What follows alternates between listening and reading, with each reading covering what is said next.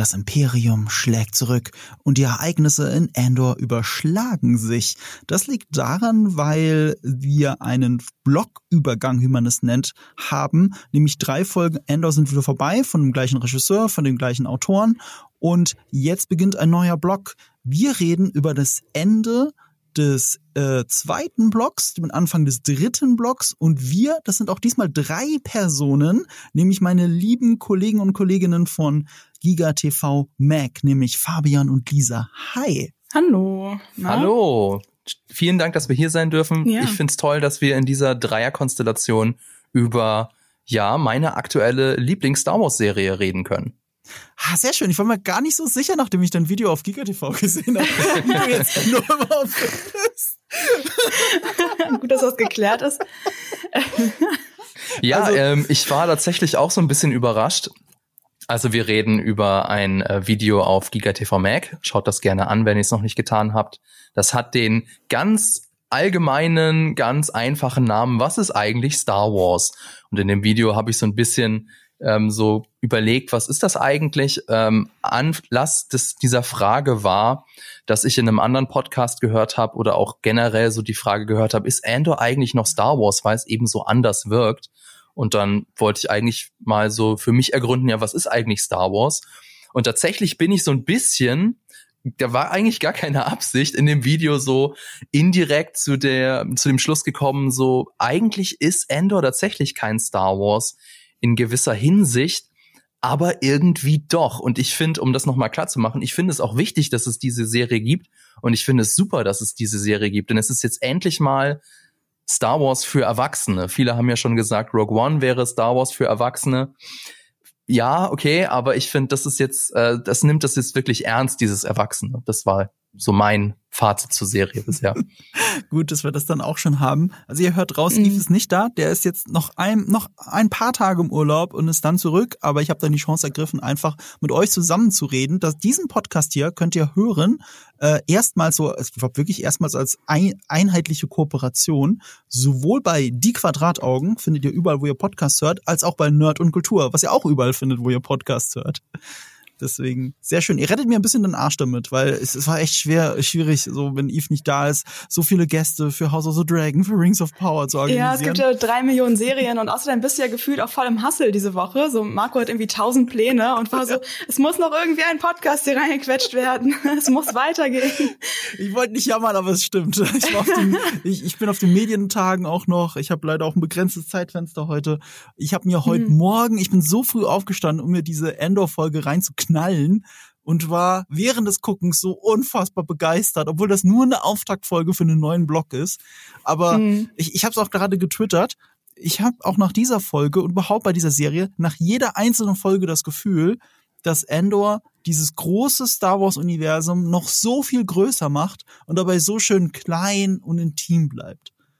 Ja, das, das ist halt auch so mega das minutiöse Worldbuilding. Irgendwie, das habe ich mich auch wieder gedacht bei der Folge. Ähm, wir sehen ja quasi diesen Bürojob hier von Mr. Mhm. Jetzt habe ich gerade seinen Namen nicht im Kopf. Cyril. Ich sag Cyril. Ja. Cyril. Cyril sag ich. Ja, ja, es ist, es ist ein so Cold Mirror. Ja, das ist schon der zweite Kult Mirror Gag in zwei Wochen, Fabian. Wahnsinn. Ist, wow, wir sind da richtig koordiniert. Ähm, auf jeden Fall wollte ich nur sagen, dass da, obwohl das nur so ein quasi, er macht jetzt irgend so ein Bürojob-Ding ist, sieht man halt quasi, also es ist das erste Mal, dass wir überhaupt sowas sehen. Und das ist eigentlich im Prinzip so eine Kleinigkeit, aber sieht natürlich trotzdem geil aus. Jetzt schweife ich schon irgendwie zu zehn Themen weiter, aber das, weil du gerade so meintest, ähm, dass die Welt wird so groß dadurch. Und das habe ich in dieser Szene so besonders gefühlt. Mm. So, wann sind wir schon mal so en Detail da? Reingegangen. Ja, absolut. Ich meine, das ist nur ein Bürojob und die Kamera fährt raus und du siehst, wie sehr viele Menschen genau dasselbe tun in den gleichen Büro Booths, wie es im Englischen ja so schön heißt. Und das ist nur ein Gebäude auf Coruscant, auf diesem Stadtplaneten. Mhm. Wer weiß, wie viele Menschen da noch ihrem eintönigen Job nachgehen, aber gleichzeitig halt fürs Imperium. Und das charakterisiert das Imperium, es charakterisiert die Welt, es charakterisiert Cyril selber. Und das alles in einem kleinen, intimen Moment, wo die Kamera nur rausfährt. Aber jetzt haben ja wir beide, die Männer, ganz typisch sich mal wieder vorgedrängelt, um ihre Meinung kundzutun. Ähm, wie hat, also Lisa, wie gefällt denn dir die Serie eigentlich bisher? ich habe schon wieder vergessen, dass das die Ausgangsfrage war, weil wir ja schon so drei Schritte weiter waren.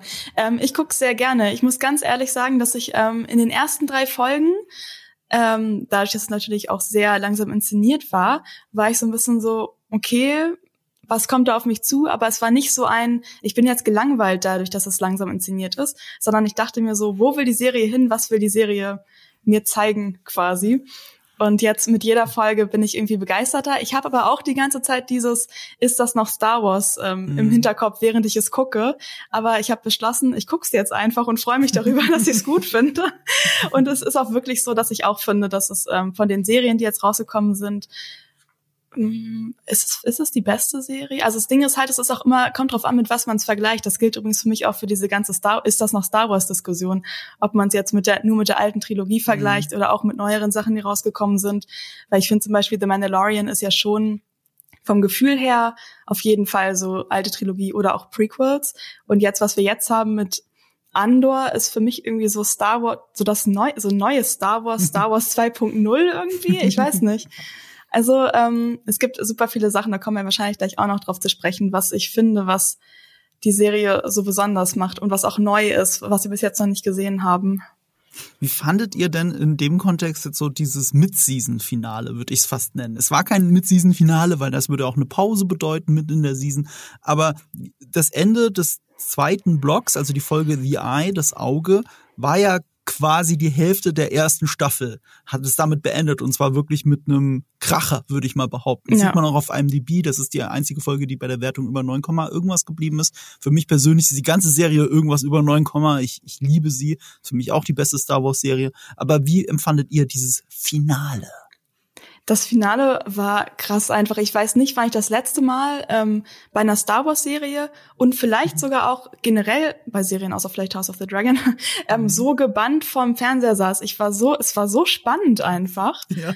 Und ich und das liegt halt auch daran oder was ich halt auch krass fand bei der Folge, dass wir eigentlich auch so im, sag ich mal, Callback zu Rogue One jetzt einfach auch dieses Phänomen haben oder diese Entscheidungen haben, dass halt Leute auch wirklich sterben können. Mhm. Und auch Leute, die uns quasi in einer kurzen Zeit super wichtig geworden sind.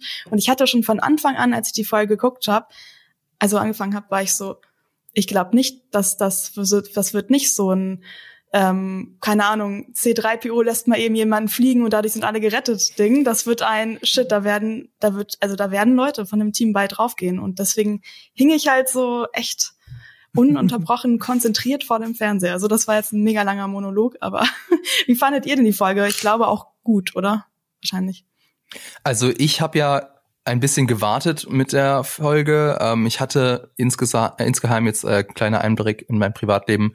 Ähm, die Hoffnung, dass ich die Serie parallel mit meiner Frau gucken kann, dass ich sie dahin kriege, dass wir das gucken, aber ähm, ja, wie wir alle schon bemerkt haben, es ist einfach viel zu viel los. Es gibt viel zu viele Serien, die man parallel ja. gucken kann. Und Star Wars ist da leider auf der Prioritätenliste meiner Frau nicht ganz so weit oben wie bei mir, aber ähm, ich krieg sie noch dazu, den Rest auch zu gucken. Deswegen habe ich ähm, die das Mid-Season-Finale gestern erst nachgeholt und deswegen wusste ich ja schon, also so den Hype drumherum. Ein Kollege von uns hat mir geschrieben, das sei für ihn ähm, das Beste was Star Wars seit langem rausgebracht hat. Also mhm. die Erwartungen waren dementsprechend hoch. Und ähm, genauso wie bei dir, Lisa, ich fand es auch schon es ist super spannend und zwar schon sehr schnell super spannend, obwohl noch gar nicht so viel passiert ist. Ich bin nur nicht ganz so oben bei den Jubelarien mit dabei. Also es ist eine hervorragende Folge einer hervorragenden Serie, aber es ist nicht der beste Heist aller Zeiten. Es ist, finde ich, für mich Statement der beste Star Wars heißt aller Zeiten, aber nicht mhm. der beste, das, der beste Heist-Film oder die beste Heist-Serie. Aber ich glaube, da, da können wir später auch nochmal konkret drüber reden, wenn wir ja die Folge besprechen. Ja. Ich, ähm, ich, ich finde, bin da schon bei dir. Also es ist nicht so, als hätte mich jetzt komplett weggeflasht, aber es, es zahlt so schön drauf ein, auf alles, was die Serie macht. Mhm. Ich, ich, was ich so bemerkenswert an dieser Serie finde, im Verhältnis zu The Mandalorian, ist, du hast mehrere Handlungsstränge. Du hast mehrere Handlungsstränge, die miteinander zu tun haben, aber parallel zueinander funktionieren. Ne? Also natürlich hat Mon Mothma, redet sie mit Luthen, da kommen sie zusammen, aber du siehst sowohl Luthen alleine und wie er für sich tickt und wie er Endor indoktriniert und du siehst auch Mon Mothma, wie sie versucht, Menschen zu rekrutieren und ihr Privatleben auf die Reihe kriegen will. Das funktioniert parallel zueinander. Und du hast immer so viele grandiose Handlungsstränge nebeneinander Und dann hast du so eine Folge wie The Eye, die sich auf einmal nur auf einen einzigen Handlungsstrang wirklich konzentriert. Ich kann mich gerade, weil ich es letzte Woche gesehen habe, gerade gar nicht erinnern, ob da überhaupt ein anderer Handlungsstrang drin war. Also es war auf jeden Fall der Fokus sehr, sehr, sehr, sehr stark auf Aldani selber, auf diesen Heist.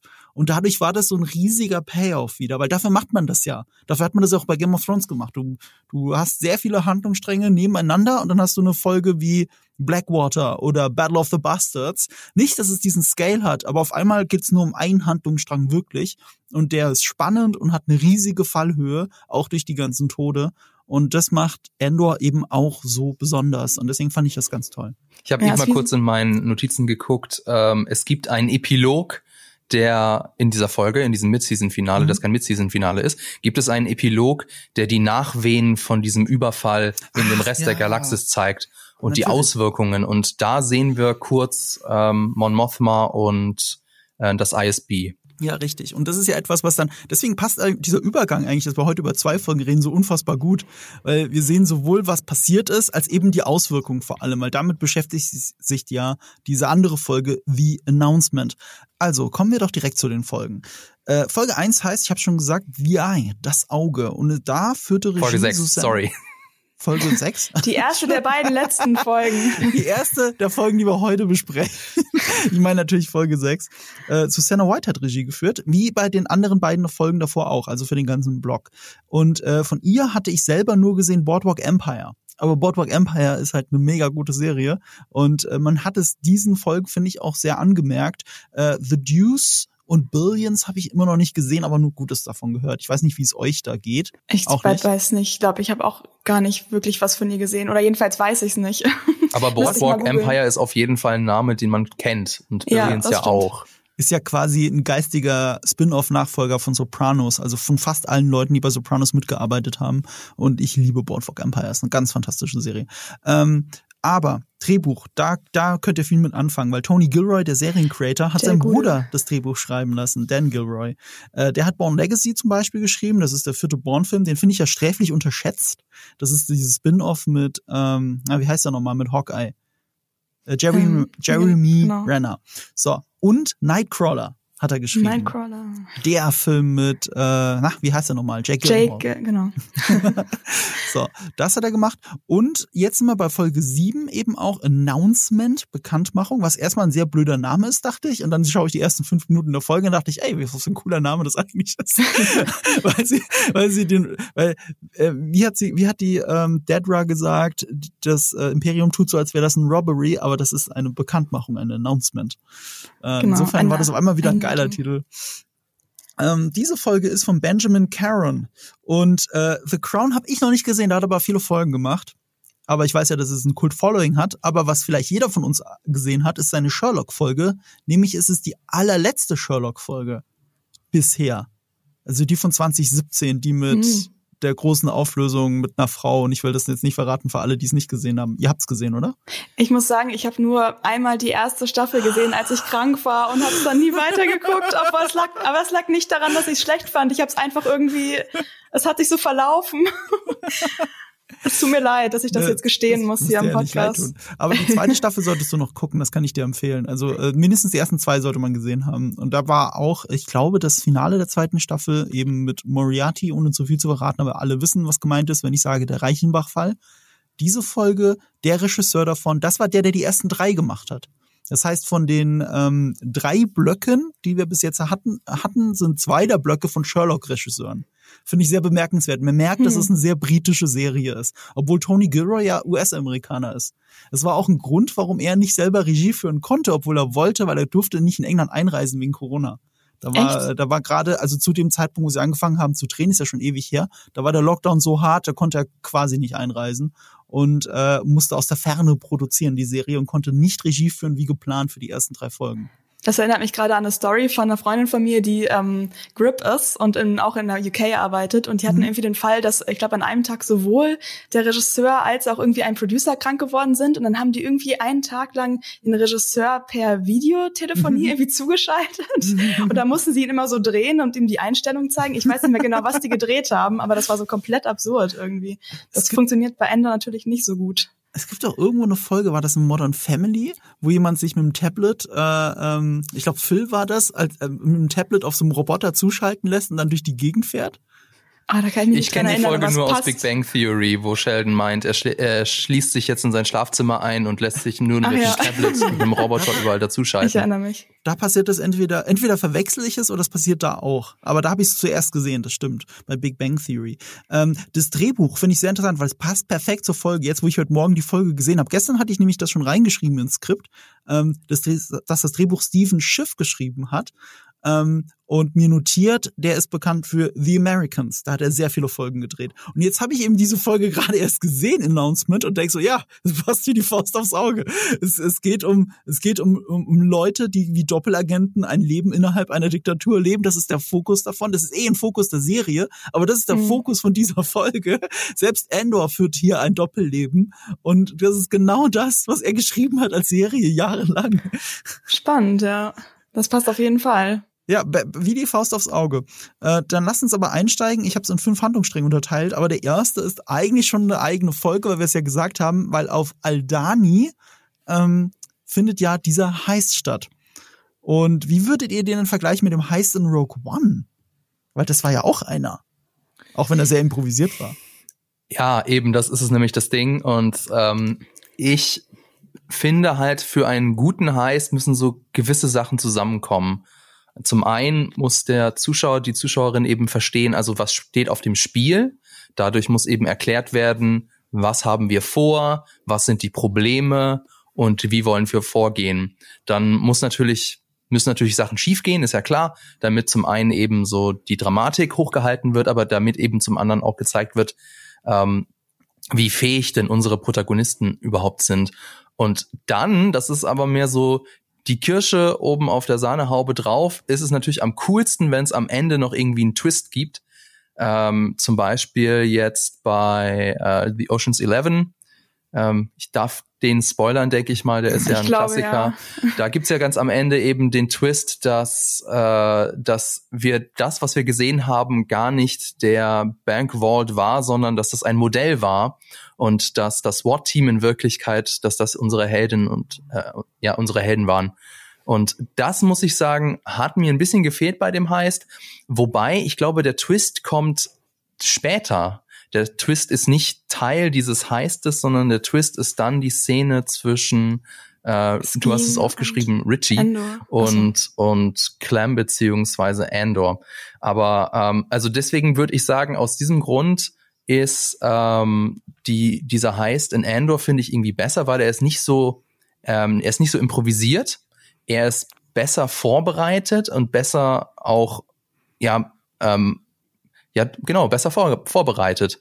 Und ich finde, das ist wichtig, um so wirklich mitfiebern zu können, indem man versteht, was auf dem Spiel steht. Der Heist in Rogue One war aus ganz anderen Gründen fantastisch, aber das hat mehr mit dem Drumherum zu tun und weniger mit dem Heist an sich. Ich könnte dir auch gar nicht mehr genau sagen, wie jetzt der Heist eigentlich wirklich aufgebaut war. Ich weiß Mhm. nur, irgendwie ein, ein Shuttle gab's und dann sind sie da reingelaufen und haben was geholt und das war's. Mehr Mhm. weiß ich Ja, schon die haben auch diese, mehr. ganz, diese ganzen Bomben am Strand und so und dann locken sie doch noch die Leute in die Mhm. verschiedenen Richtungen da.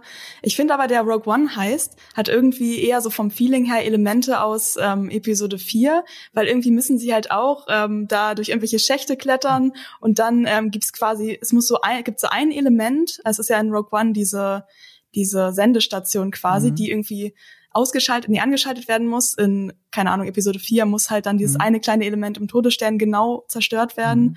Und ich finde, deswegen hat das so ein bisschen eher Anleihen an das als an wirklichen Heist. Wobei, ähm, wenn man es natürlich jetzt direkt mit Andor vergleicht, dann kann man natürlich sagen, dass bei Rogue One am Ende, Spoiler Alert, einfach auch alle sterben. Also Mhm. da ist auf jeden Fall genau dieser gleiche, äh, diese gleiche Verwundbarkeit.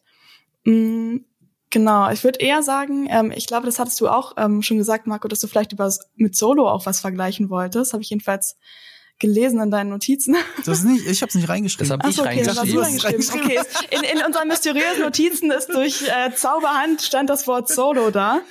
Und Ja, das dann habe habe ich ich da reingeschrieben. Genau, und ich habe mich gerade auch gedacht, als wir darüber gesprochen haben, dass äh, in Solo gibt's ja eigentlich mehrere heißen, das ist witzig, weil ich habe den Film tatsächlich erst vor drei Wochen geguckt, weil ich mich Corona hatte und irgendwie habe ich super random Kram geguckt. Ich habe irgendwie äh, weiß nicht, irgendeine Netflix-Serie geschaut, Solo geschaut, dann habe ich noch Ma äh, Matilda geguckt. Ich habe also wirklich eine seltsame Mischung. Und da ist mir aufgefallen, dass es bei Solo ja eigentlich mehrere Heists gibt.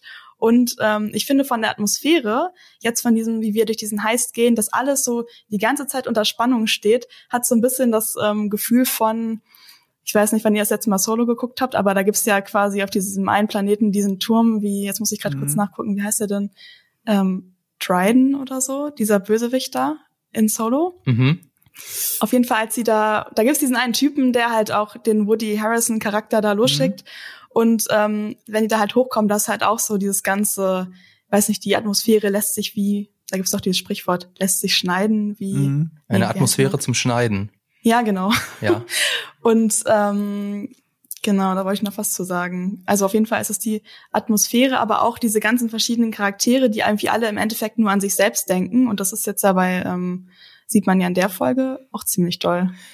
Ja, jetzt kann ich ja mal vielleicht ver verraten, was ich mir mit diesem Vergleich gedacht habe. Ja, mach mal. Ähm, also bei mir ist es schon länger her, dass ich Solo geguckt habe. Insofern habe ich tatsächlich so ein bisschen verdrängt, dass es ja tatsächlich mehrere Heists gibt in dem Film. Ich meinte aber den quasi den allerletzten, wo sie das Beiß stehlen und dann mit dem Millennium Falcon wegfliegen durch den, den und den Kessel Run machen.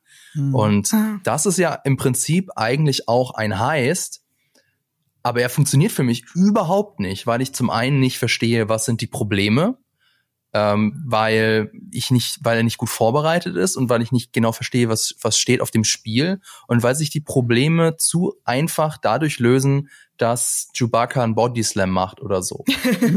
ja. Und das ist Classic eben bei der Endor-Serie anders. Sie nehmen sich tatsächlich zwei Folgen Zeit, um zu erklären, was steht auf dem Spiel, was sind die mhm. Probleme. Mhm. Und ähm, sie lassen aber auch genug offen, dass wir dann noch überrascht werden. Also sie gehen nicht alles eins zu eins durch. Und ähm, einfach das hat mir zum Beispiel deutlich besser gefallen, wobei natürlich gemein hier Kinofilm mit, äh, mit Serie verglichen wird. Ähm, also mit dem Bombast von Rogue One kann Ender natürlich nicht mithalten, aber das wollen sie ja auch gar nicht, weil sie ganz was anderes erzählen wollen. Das ist ja auch okay. Ja, insofern ist es auf jeden Fall äh, dem Solo Heist überlegen. Ähm, ich finde, er ist auch dem Rogue One Heist überlegen, weil dem Rogue One Heist, diesem letzten Drittel, merkst du die Nachdrehs am meisten an. Also gerade wenn du den Trailer daneben hältst, aber auch so, es wirkt so ein bisschen unrund. Also wenn du die Trailer daneben hältst, dann weißt du, dass es auch alles ein bisschen anders ausgeht. Also selbst äh, das, was Lisa gesagt hat, dass sie dann an diesen Schalter gehen muss, um alles zu retten. Ne? Also mhm. Im Trailer siehst du, wie es mal geplant war, dass da dann auf einmal ein TIE Fighter so hochsteigt und, und sie anguckt. So, das ist auf einmal ein ganz anderer Moment. Oder im ersten Teaser hast du gesehen, dass sie irgendwann mal alle trapped sind, wie in einem Western und äh, dann einfach gemeinsam rausrennen und den AT-ATs entgegenrennen. So, und das ist, oder AT, ATC, ACT, sowas doch. AT-ACT, um mal ganz genau zu sein. ähm, weil das ja nicht die AT-AT sind. Naja gut, auf jeden Fall rennen sie denen entgegen und ähm, Behind the Scenes siehst du sogar, dass die An Figuren in anderen Reihenfolgen und so gestorben sind. Also was ich schon fast schade finde, K2SO und Endor sind ursprünglich quasi Arm in Arm gestorben zusammen. Oh. Und das war echt ein schöner Moment. Hätte jetzt aber bei der neuen Story nicht mehr funktioniert. Da musste quasi K2 SO musste sie verteidigen, sich für sie opfern, damit irgendwann später Endor ähm, ihr helfen kann. So, und das ist fast ein bisschen schade, dass es in Nachdrehs dann so untergegangen ist. Und äh, ich, ich glaube, es war weniger Highstick gedacht. Es war mehr Western. Es war mehr äh, glorreichen Sieben, alle sterben jetzt hintereinander für die Sache. Mhm. Und, äh, und das hat er, und das wurde aber mehr zu einem Heist verdreht, was ja auch interessant ist. Insgesamt ist Rogue One ja dadurch gerettet worden, nicht die ganzen Nachdrehs. Deswegen will ich da gar nicht so jammern aber hier konnten sie sich jetzt mal austoben und wirklich einen Heist inszenieren und das merkt man. Und das ist die große Stärke. Ich hatte noch ganz andere Vibes. Allein durch den, allein dadurch, dass die Location ein Damm ist. Ne, ein mhm. echter Damm in Schottland, glaube ich war es für mich einfach eins zu eins Golden Eye, aber halt auf eine ganze Folge ausgestreckt. Und ich liebe Golden Eye. Das ist einer meiner Lieblings-Bond-Filme überhaupt. Und er fängt ja damit an, mit diesem Heist auf. Und dass jemand Damm. da runterspringt auch. Ne? Genau. Ne? Oh mein Gott, stimmt. Ja, es ist, es ist voll Goldeneye. Ich sag's mehrmals so da. ich, ich sag's, ich sag's so oft im Podcast, aber ich sehe es sehr oft, wenn ich Serien gucke, wie Leonardo DiCaprio davor. Und sobald ich was sehe, schnüffel ich hin und zeige auf dem Fernseher, Goldeneye, Goldeneye, Goldeneye. es war einfach so sehr das. Und das fühlte sich durch die ganzen Offiziere ja auch nochmal so an, ne? Also, weil in Goldeneye geht's ja auch um die, um die russischen Offiziere, die dort rumlaufen. Dann hast du General Urumov und sowas. Und hier hast du ja auch die äh, offensichtlich an die Nazis angelehnten ähm, Offiziere des Imperiums und aber auch sehr im Fokus sogar. Also Mhm. da hatte ich auch Ja. schon fast wieder Game of Thrones Vibes, wenn wenn die indigene Bevölkerung äh, von diesen Lords unterdrückt wird, manipuliert wird, dann noch religiöse Geschenke kriegen und so, als wenn das Kind dieses Fell rumträgt. Das sah ja wirklich aus, als wäre es so ein Stark-Junge mit, dem Fell über den Schultern. Also da hatte Mhm. ich, da hatte ich gewisse Vibes. Vor allem Ähm, auch reale Vibes von Kolonialismus, worauf das Ja. Ganze ja äh, dann irgendwie, wo vorher die Inspiration kommt. Aber das finde ich, ja, auf jeden Fall krass. Und auch die, ähm, die, ich finde es generell cool bei der Serie, dass man so viel vom Imperium jetzt sieht. Das gefällt ja, mir dies, mega gut. dieser Fokus, weil ähm, ist, die Filme machen sich einfach und zu Recht einfach, weil es sind ja sehr einfache Abenteuerfilme und Heldenfilme, Heldengeschichten. Da gibt's natürlich gut und böse und fertig.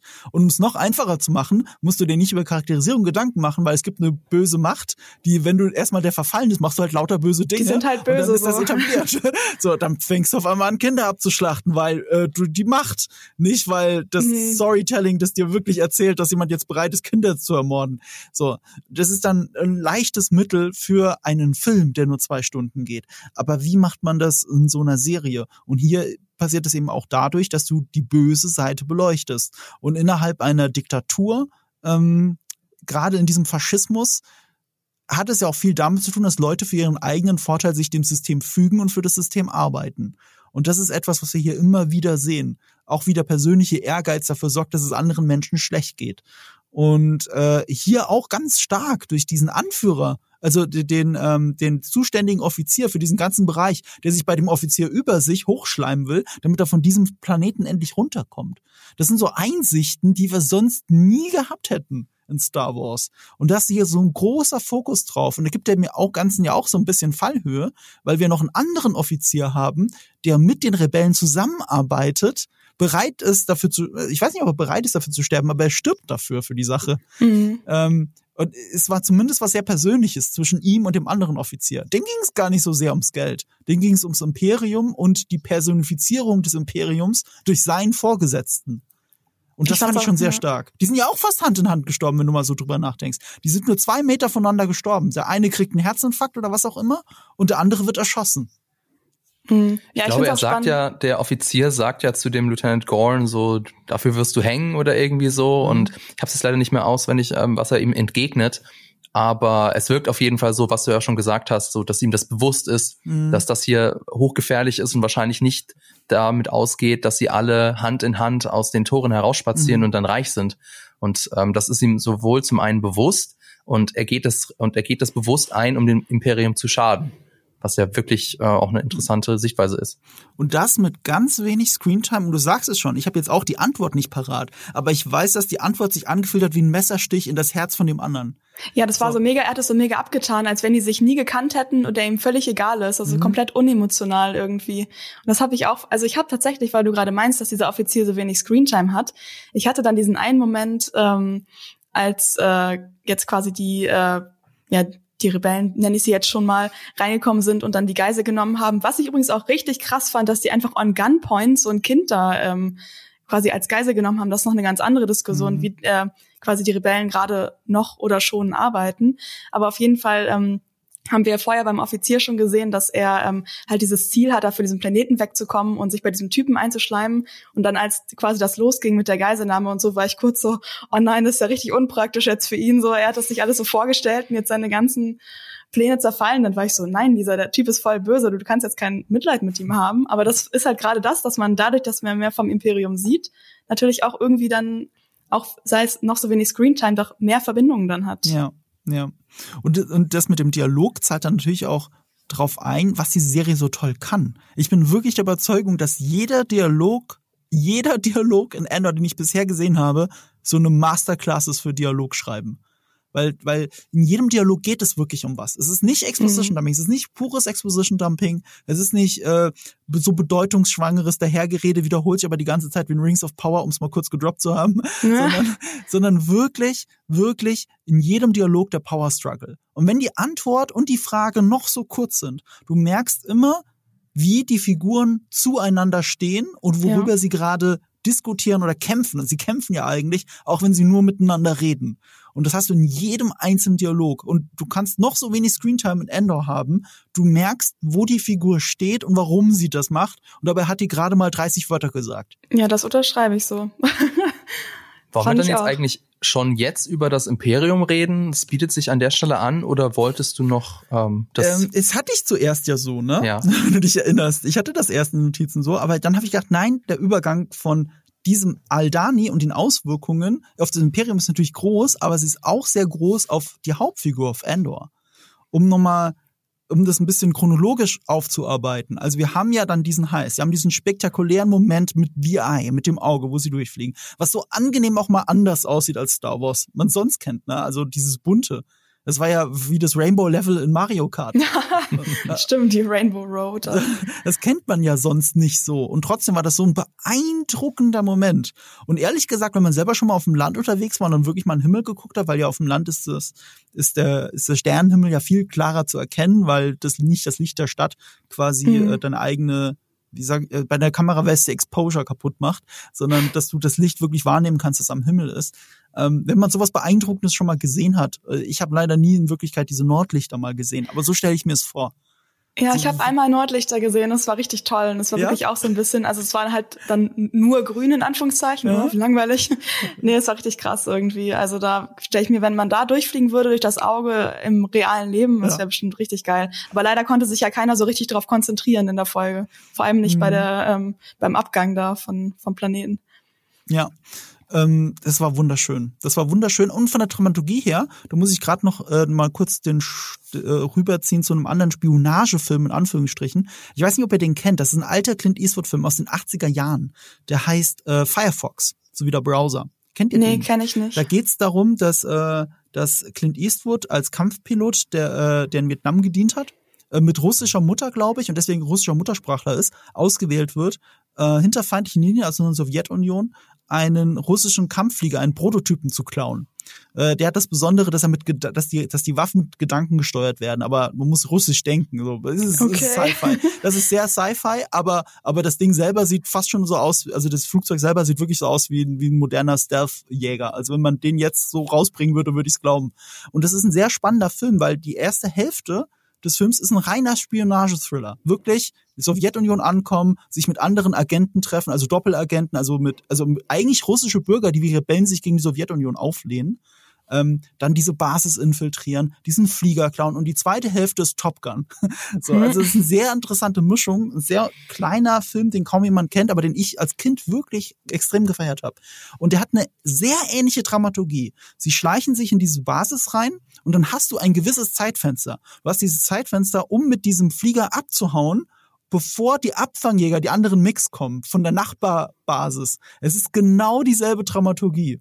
Ähm, und, und das fand ich so spannend, das dann nochmal zu sehen, weil Endor ist halt eine Spionageserie.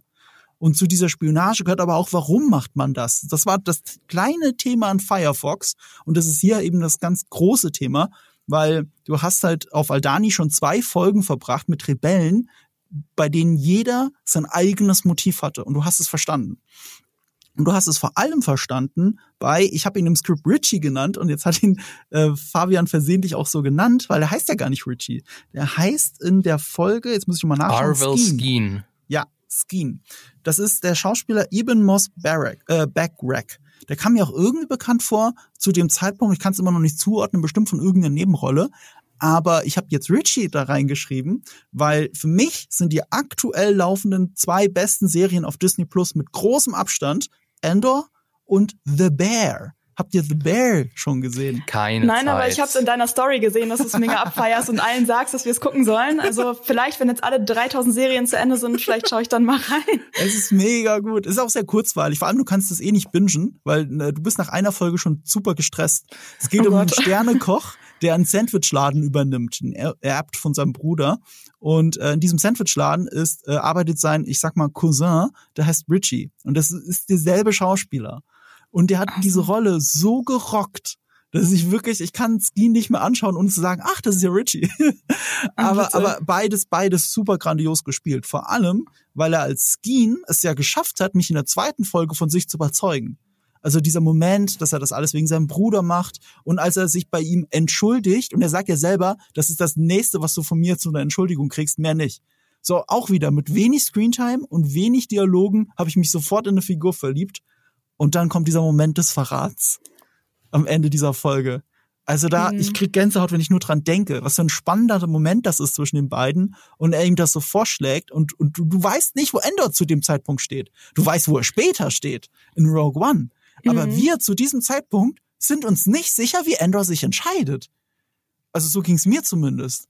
Und dann hast du diese Millisekunde auch wieder wie in einem Western, in der er sich entscheidet, zieht und Skeen erschießt. Und das war wirklich so ein Wow-Moment für mich, wo ich fast von der Couch geflogen bin. Das habe ich so, ich habe irgendwie nicht erwartet, dass es so schnell passiert auf einmal. Ich dachte ja. irgendwie, da gibt es bestimmt da so eine Auseinandersetzung, aber nicht einfach nur so Waffe ziehen, tot. Ich war nur so, ja, das ging jetzt schnell. Hm. Das war, das war der Twist, von dem ich vorher gesprochen genau. habe. So, dass genau. der, der, der eigentliche emotionale Hochpunkt oder Tiefpunkt, wie man es mhm. äh, sagen will. Ähm, ja, ich war auch ein bisschen überrascht, dass es so schnell oder dass er, dass er ihn tatsächlich erschießt, aber es ist in gewisser Hinsicht ist es auch irgendwie logisch, denn wenn jemand sowas schon vorschlägt, willst du dich danach noch mit dem in ein Raumschiff setzen? Ich weiß es nicht. Also ich wollte auch gerade sagen, es ist ja eher so, es ging ja gar nicht so um den Verrat, sondern eher, dass ähm, er in dem Moment halt auch wieder ein Hindernis für äh, Andors eigenes Überleben mhm. ist und ähm, hat mich ein bisschen an den Moment aus Rogue One erinnert später, wo er am Anfang diesen Typen, der ihm da die Infos gibt, äh, auch gleich ja. erschießt. Das ist irgendwie so eine so, so ein, das zieht sich wie ein roter mhm. Faden bei ihm durch, dass er irgendwie permanent charakterisiert wird dadurch, dass er andere Leute erschießt. ne, ja, es sympathisch. Ist Fall, es ist auf jeden Fall ein Spiegel zu Rogue One, aber aber zu zwei völlig unterschiedlichen Punkten Punkt in sein Leben. Das ist das, was ich gemeint habe. Weil in Rogue One machte das für die Sache, für die mhm. Rebellen. Mhm. Er schießt da seinen Freund. Skeen ist nicht sein Freund. Und er schießt ihn aber für sich selbst. Ja. Auch für sich selbst. Gleichzeitig deutet das den Beginn seiner Charakterwandlung an. Er hätte ja auch, also ich glaube, der, der Endor, den wir in der ersten Folge kennengelernt haben, ich glaube, der hätte das gemacht. Der hätte sich das Geld gesnackt, ja, auf jeden Fall. Aber es ist spannend, weil eigentlich ist ja beides in dem Moment schlecht. Also ich meine, klar, es ist immer schlechter, jemanden umzubringen, aber das mit dem Geld abzuhauen und so wäre ja auch dann Verrat gegenüber der eigentlich ja. einzig den Das, das wäre der Tod der Rebellion gewesen, wenn du ja. so willst. Weil wenn sie sich dadurch mitfinanziert, mit Staat finanziert, ist das tatsächlich ein unfassbar wichtiger Moment für das Schicksal mhm. dieser Galaxis. Äh, dass Endor sich in der Sekunde so entscheidet, wie er sich entscheidet. Und er entscheidet sich zwar, ihn zu erschießen, aber er entscheidet sich nicht, gegen die Rebellion zu arbeiten. Er hält sich an seinen Teil der Abmachung was, um, eine, was eine Entwicklung seiner Figur ist, aber noch nicht an dem Punkt, den wir in Endor gesehen haben, äh, in Rogue One gesehen haben. Und deswegen fand ich diesen Moment so spannend. Und deswegen habe ich gesagt, lass uns doch von da direkt zu dem anderen, Hand, anderen Handlungsstrang springen, nämlich zu Endor. Bevor wir das machen, ich wollte noch ein äh, ich habe hm? vorhin äh, habe ich leider meine Möglichkeit verpasst, aber ich würde gerne einmal noch mal auch die anderen Schauspielerinnen und Schauspieler loben, denn wir sind ja in diesem, im zweiten Dreierblock dann mhm. eben auf Aldani und werden in diese Gruppe hineingeworfen und die sind alle so gut gecastet. Ja. Ja, ich denke mir die ganze Zeit, okay, du kennst die irgendwie, die, die sehen alle so wiedererkennbar aus und, und bewegen sich und ja, verhalten mhm. sich so wiedererkennbar. Und ich habe mal ein bisschen gegoogelt, also die meisten kenne ich gar nicht. Also ich glaube, Val, das ist diejenige, die Anführerin, die wird mhm. von Faye Mercy gespielt. Das ist, glaube ich, die, die noch die meisten kennen aus Game of Thrones. Ähm, äh, die, Ach, warte mal, wer war sie in Game of Thrones? Äh, ich weiß nicht wie genau, wie man es ausspricht. Wife? Wife? The Wife? W-A-I-F. Die, ah, warte, warte, warte. Äh, eine von den Faceless Men. Ach ja, klar, natürlich. Ja, genau, ah, aber auch das so. Das ist die, die die ganze Zeit Arya penetriert. Ja, genau, die ist das. Und natürlich. Ja. Ich, ich dachte aber auch, ich kenne die irgendwo her, aber das dachte ich wie bei Fabian auch bei mehreren. Ja, genau. Es sind oder, sehr viele. Ja, oder oder Alex dabei. Lothar, der der junge Karis, den kennt ja. ihr vielleicht aus der großartigen Netflix-Serie The End of the Fucking World. Aber auch hier, ja. das sind so ganz kleine Serien oder relativ kleine Rollen. Mhm aber trotzdem fantastisch gecastet und das mhm äh, führt ja eben auch dazu, dass sich das alles so organisch und glaubhaft anfühlt, anfühlt, wie eben auch Arvel. Und ähm, ich würde fast sagen, ich weiß nicht, ob das jetzt äh, deiner Überleitung hilft, aber ich würde fast sagen, dass Andor hier tatsächlich noch der Schwächste ist. Aber vielleicht könnt ihr mich ja jetzt äh, umstimmen, jetzt wenn wir über Endor Damn. reden. Oh nein, ich mag schon Diego Luna sehr als Schauspieler. Äh, das Ding ist, da kann jetzt, äh, wie heißt du nochmal, Alex? Ähm wenn du gerade erwähnt hast, den aus äh, End of the Fucking World, Mhm. da ist er natürlich auch großartig, aber da kann er jetzt nichts für. Aber seit ich die Black Mirror-Episode mit ihm gesehen habe, kann ich nicht aufhören, das in ihm zu sehen, egal wie gut er spielt. Ihr wisst, was ich meine, oder? Ja, wenn man Wenn- einmal so einen krassen Moment hatte mit einem Schauspielenden, dann ist man so ist für immer jetzt leider irgendwie so ein bisschen drin. Leider ein bisschen, aber, aber großartig gecastet, weil zur Rolle hat's ja gepasst. Auch wieder, mit wenig Screentime hast du jemanden gezeigt, der, glaube ich, für die Rebellion so wichtig ist, weil er so einen Idealismus vertritt, den die meisten noch gar nicht in sich drin haben. Also die Rebellion muss man ja immer in Anführungsstrichen sagen, was wir sagen, weil es gibt noch nicht die Rebellion.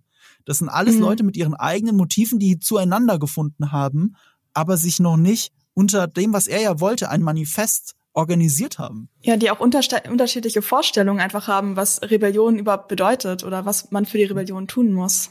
Und das wird gerade in der, in der nächsten Folge ja auch so krass thematisiert, weil Mon Mothma und Luthen, da, da, da, da Mhm. treffen ja zwei Ideologien aufeinander, die aber dasselbe Ziel haben.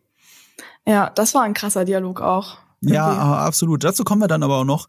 Ähm, ja, du hast gesagt, die, die Schauspieler sollten wir auf jeden Fall nicht nicht äh, unterschätzen. Ich sehe auch gerade, wir hatten im Skript noch was aufgeschrieben, nämlich, dass das Sternzerstörer noch, also es wird ja dann in der Folge drauf, wird gezeigt, wie der Sternzerstörer dann zu diesem Planeten kommt, ne?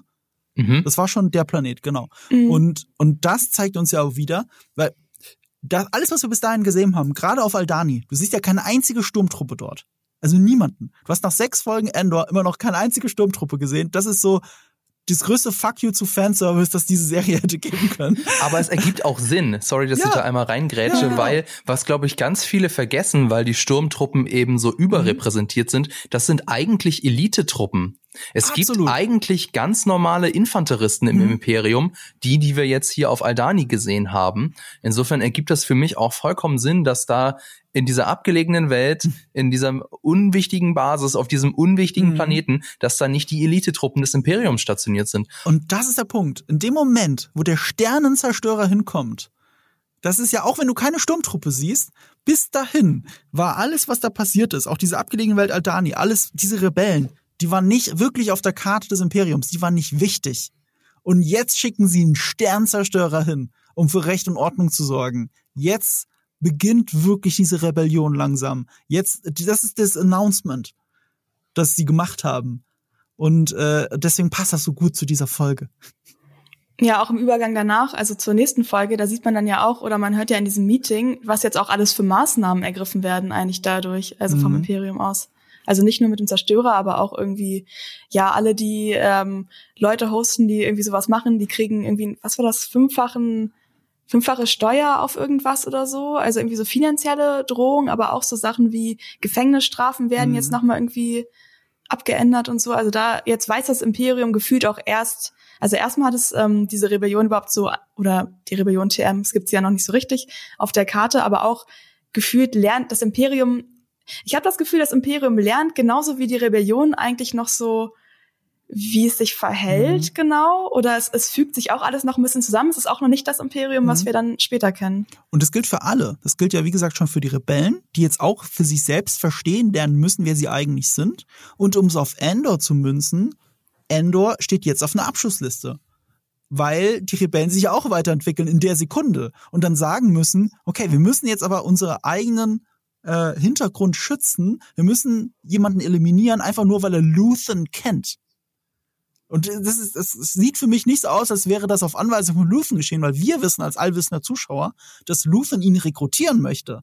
Das ist genau das Mhm. was anderes. Und eigentlich ist, sind sie, was das angeht, auf einem guten Weg.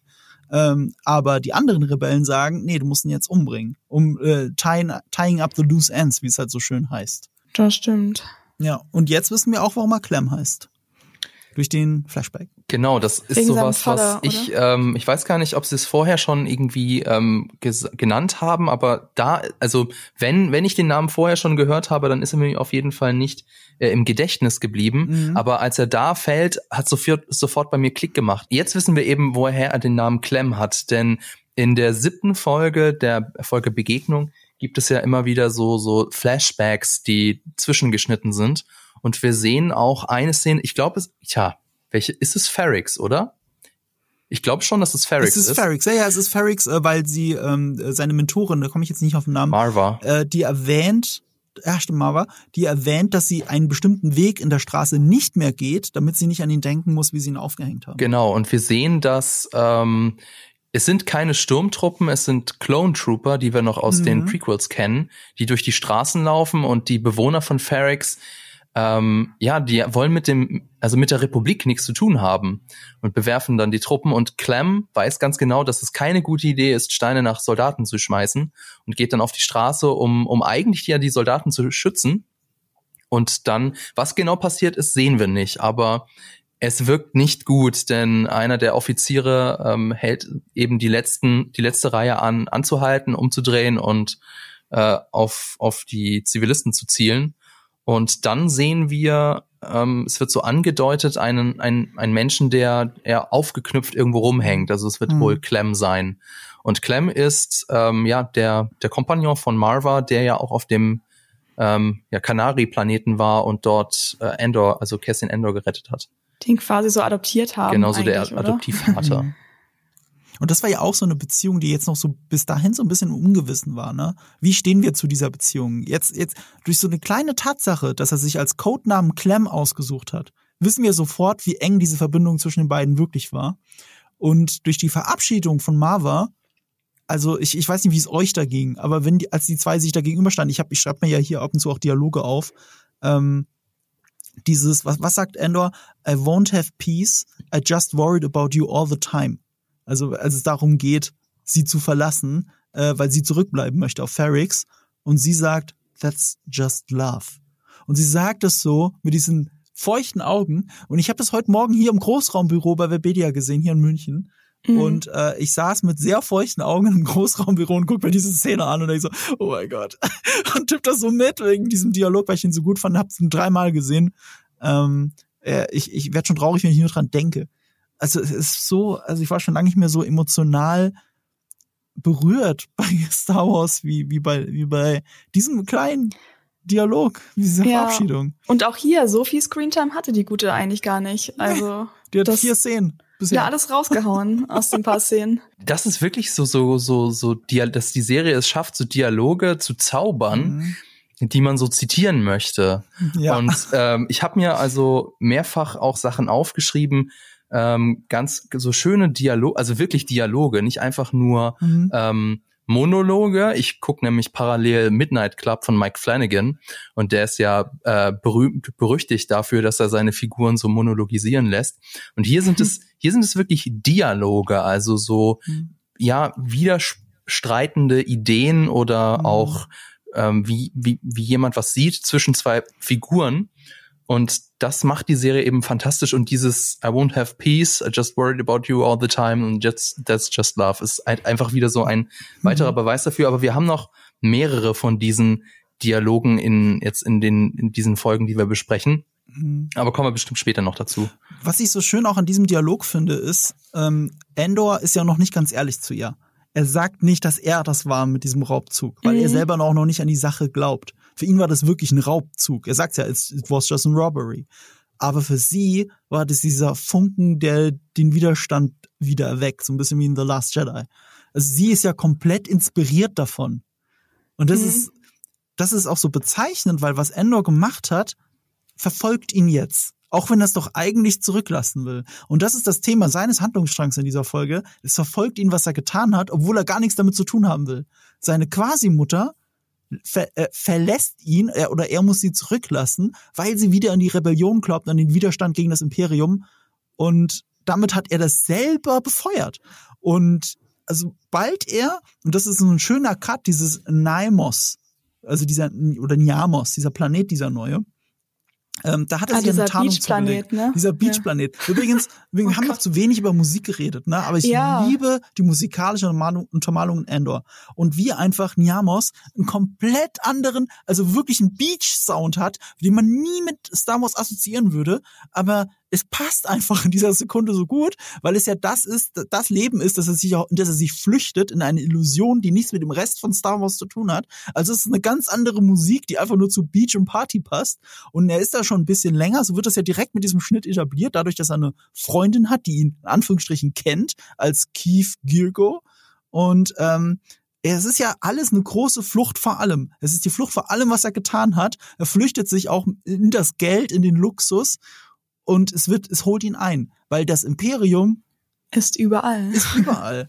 Er wird es nicht los. Selbst an einem entlegenen Urlaubsplaneten, da laufen auch ausgerechnet die Shore Trooper rum, die eh ein paar der coolsten Rüstungen sind aus Rogue One. Aus. Die Shore Trooper sehen so cool aus. Und übrigens, wir haben ja immer noch keine richtigen Sturmtruppen gesehen. Also äh, Fabian hat es ja schon gesagt, im Flashback sieht man Clone Trooper. Wir sehen auf Ferrix die Stormtrooper vorbeilaufen und er versteckt sich vor ihnen, aber das ist in der Unschärfe. Du hast nur unscharf Stormtrooper mal durchs Bild laufen sehen. Und, und richtig scharf hast du noch nie gesehen, selbst ähm, hier, weil es das Short Trooper. Stimmt, du, ich wollte dich gerade korrigieren, aber ich ja. glaube, mit der Schärfe hast du recht, weil wir, es gibt eine Szene auf Coruscant, in der eine mir nicht bekannte Person, diese Frau in der roten Robe, ähm, von einem Transporter vorbeiläuft und sich dann mit Val trifft, um dann eben mhm. das zu sagen, dass Cassian Ender erschossen werden muss oder getötet werden muss. Mhm. Und sie läuft auch an Sturmtruppen vorbei. Ach so, echt? Ja, Ach, aber es, es ist dir deswegen nicht so aufgefallen, weil es ein weißer Gang und die haben ja eine weiße Rüstung. Ja. Aber ich vermute, ich bin mir nicht sicher, vielleicht kann man, sieht man sie ganz kurz in der Schärfe, aber sie läuft ja an ihnen vorbei und die Schärfe ist ja auf ihr, also insofern ah. passt ja. Hm, ich wollte gerade so eine fancy Herleitung machen, dass es unscharf ist, weil das Imperium noch nicht so geschärft ist oder irgendwie sowas. Ja, aber doch, du hast ja recht, das ist die Metapher bisschen, dafür. Ja. Es ist schon, es, ganz ehrlich, sie zeigen sie ganz bewusst nicht scharf und in Gänze. Das ist mhm. totale Absicht. Wir sind immer noch in dem, in dem Modus, das Imperium muss sich dieser Gefahr erst gewahr werden und wirklich die Elite-Truppen äh, also wirklich bereitstellen dafür. In der Serie gibt's ja auch Death Trooper. Das sieht man in dem, in dem, ähm, in dem Teasern-Trailern. Und die selbst die habe ich auch noch nicht gesehen. Weil die sind ja noch mal mehr Elite, Elite als die Stormtrooper. Das kommt dann also, am Ende, wenn alles, keine Ahnung. Ich denke schon. Implodiert, Ich, ich denke wirklich tatsächlich. Das ist wirklich, du siehst eine langsame Steigerung innerhalb der Geschichte. Die, denk noch mal an die ranzigen imperialen Truppen, die du in der, in der, in der sechsten Folge gesehen hast, noch bei diesem Staudamm. Denk nur an die nicht mal richtigen imperialen Offiziere in der allerersten Folge in den ersten drei die, Folgen. Diese komischen Lame, zu lange im Büro gesessen ja, äh, Leute. Genau. Die sehen ja aus wie Bauarbeiter. Also wir, wir arbeiten uns tatsächlich von Folge zu Folge zu Folge hoch und jetzt sind wir in einer Folge angelangt, wo unscharf Sturmtruppen durchs Bild laufen. Yay. Ich möchte übrigens zu der, zu der Beach-Situation und dem Soundtrack noch sagen, dass ich gar nicht so genau weiß. Ich, ich finde es irgendwie geil, dass sie es machen mit diesem Disco-Vibe. Das hatten wir schon in der allerersten Folge, als wir in dieser Bar waren. Mhm. Und da, das hat, ich muss sagen, das wirft mich immer so ein bisschen raus, obwohl ich den Soundtrack sonst richtig cool finde. Ich finde, das ist so ein mhm. bisschen Blade Runner Soundtrack in Slow-Mo irgendwie so teilweise. Ja, teilweise schon, aber dadurch auch so besonders. Also ich finde, äh, der, der Komponist, ich komme jetzt gerade nicht auf den Namen, der legt den Fokus sehr drauf, dass jede Örtlichkeit wirklich so eine eigene Stimmung hat und nicht eben nicht unbedingt immer die gleichen Themen re, äh, sie rekreieren muss. Und das mhm. ist sehr anders. Also Star Wars lebt eigentlich bei der Musik davon, Leitmotive für die einzelnen Figuren zu entwickeln. Und was er macht, ist so eine Art Leitmotiv für die einzelnen Orte. Ja, es muss auch passen. Ja, es ist, man stellt euch vor, es würde am Strand jetzt die Cantina-Band laufen. Das wäre komplett absurd auch. Also dann, dann lieber. irgendwann ist es too much. Geballert. Ich liebe ja. den Cantina-Band-Song, aber irgendwann ist es too much. Irgendwo muss es aufhören. Irgendwo muss es aufhören. Es gibt, es gibt Spiel dieses... denselben Song nochmal. Ja, ich wollte gerade sagen. Alles klar, denselben Song. Einfach in übrigens, der ganzen Galaxie. Übrigens, ich habe auf Twitter auch schon Beschwerden gelesen, dass es den Soundtrack ja immer noch nicht gibt. Aber der Autor hat gerade gestern getwittert, also zum Zeitpunkt der Aufnahme, gerade gestern, ähm, dass die erste Volume oder die ersten vier Volumes der ähm, äh, des Soundtracks demnächst kommen. Also oh, oh mein Gott. anders gesagt, ich glaube, wenn ich ihn richtig verstanden habe, ähm, die erst der ersten vier Episoden der Soundtrack kommt jetzt. Und nach und nach werden sie den Soundtrack endlich releasen, so dass man den auch auf Spotify und Co. hören kann, genauso wie diesen Podcast. Ja, By mal, the way. kurz drauf, drauf hinzuweisen. So, also was wir sehen ist, er entkommt dem Imperium nicht. Äh, und, und, und das führt sogar zu einem Moment dieser, wie man es aus einer Diktatur ja auch kennt, dieser Will, die Willkür des Polizeistaats. Und das, das ist wirklich, eigentlich ist es schon fast grotesk, diese Szene. Also man könnte auch drüber lachen, aber an, angesichts von Black Lives Matter und gerade dadurch, dass auch auf Social Media so viele Videos kursieren, ähm, wie man sieht, wie willkürlich Polizeigewalt sein kann, fühlte sich das erschreckend echt an. Also ich hatte da wirklich einen Kloß im Hals. Ich weiß nicht, wie ich fand's auch, da? Ja, ich fand's auch gruseliger, auch wenn dieses ähm, in dem Gerichtssaal auch ja eigentlich so ein bisschen mhm. witzig gemeint war mit diesem, ähm, ja eigentlich wäre der äh, wäre das Urteil sechs Monate gewesen, jetzt ist es sechs Jahre. Mhm. Ich fand's vor, vor allem auch vor Hintergründen, was jetzt halt auch alles passiert, gerade im Iran und so, fand ich auch so. Das war jetzt ein bisschen zu mhm. real, aber da kann ich gleich einschieben. Das finde ich mich auch eine ähm, krasse oder gute Sache an Endor, dass es unglaublich viel Realismus gibt und es von diesem Märchenhaften einfach abweicht. Allein dieses mhm. ganze, mhm. das, auch das so viel über, was wir ja schon am Anfang gesagt haben mit diesem Büroding. Es geht super viel um Logistik eigentlich mhm. und auch zum Beispiel als, ach, wie heißt er denn jetzt? Ähm, Nemec heißt er, glaube ich, dieser, dieser Philosophie, Politik-Dude, der, der immer diese Manifeste geschrieben hat und dann gestorben ist, wo sie. Äh, ja, ja. Ja. Genau. Und ähm, er ist ja eigentlich auch so richtig durch so einen Unfall gestorben, einfach weil irgendwie so eine Ladung nicht richtig gesichert mhm. war und sonst und nicht durch so einen, weiß ich nicht, heldenhaften Move oder so. Mhm. Und das passt auch zu diesem Realismus und das jetzt wieder zurückgehen zu dieser Beach-Szene, das hat man da irgendwie auch wieder gemerkt, was du eben meinst mit dieser Willkür gesellschaftspolitisch das ist halt sehr real. Und im ersten Blick scheint es nicht zu Star Wars zu passen, aber wenn du nur mal an die Prequels denkst, ich meine, genau das hat uns ja George Lucas erzählt, den Aufstieg des Dritten Reiches.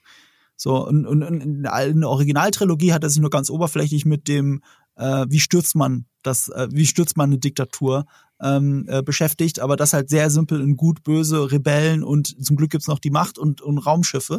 Ähm, und, und die Prequels haben ja wirklich äh, runtergebrochen, den Aufstieg des Dritten Reiches erzählt, den politischen Aufstieg. Und hier hast du so die Auswirkungen davon, wenn sich der Faschismus etabliert und auch immer härter durchgreifen muss, weil das Volk ja nicht so nicht, sich nicht so benimmt, wie es die Oberen gerne hätten.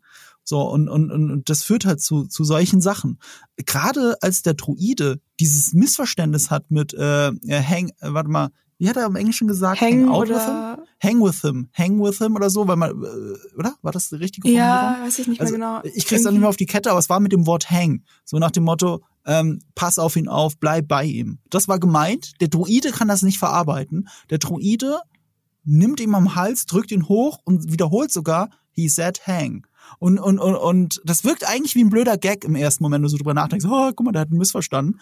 Aber das wirkt so real, weil was passiert hier mit Endor? Er wird am Hals genommen, ihm wird die Luft abgewürgt. Das ist, das ist wirklich genau das, was man bei Polizeigewalt immer und immer wieder erlebt hat.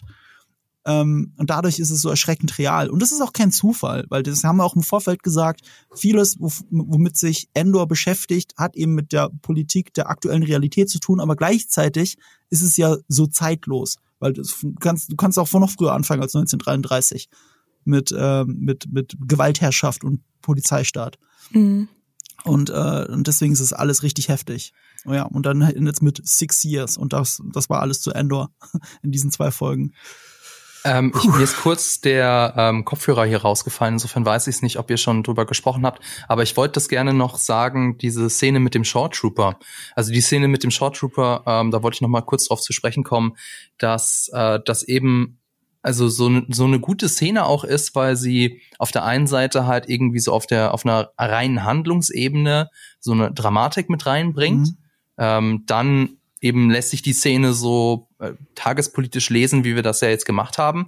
Und dann ist es ja auch noch wichtig für die Charakterzeichnung von Andor. Also wir wissen jetzt schon, Andor ist ein Schritt weiter in seiner Entwicklung, haben ja darüber gesprochen, dass er eben nicht mehr so ist wie in Folge 1 aber er ist immer noch nicht Teil der Rebellion. Also er will ja eigentlich nur halt so jetzt mit dem, mit dem, ja, gestohlenen Geld sich einen faulen Lenz machen aber er kann seinem Schicksal nicht entkommen. Also ganz wortwörtlich. Seinem Schicksal ist nämlich, dass er die ganze Zeit mit dem Imperium clashen wird. Und ähm, finde ich eben so cool, weil die, ich habe mich dann auch so gefragt, okay, wie kriegen sie jetzt hier so den, den Twist hin? Wie kriegen sie die Kurve, dass Andor zu so einem ja fanatischen Kämpfer für die Rebellion wird?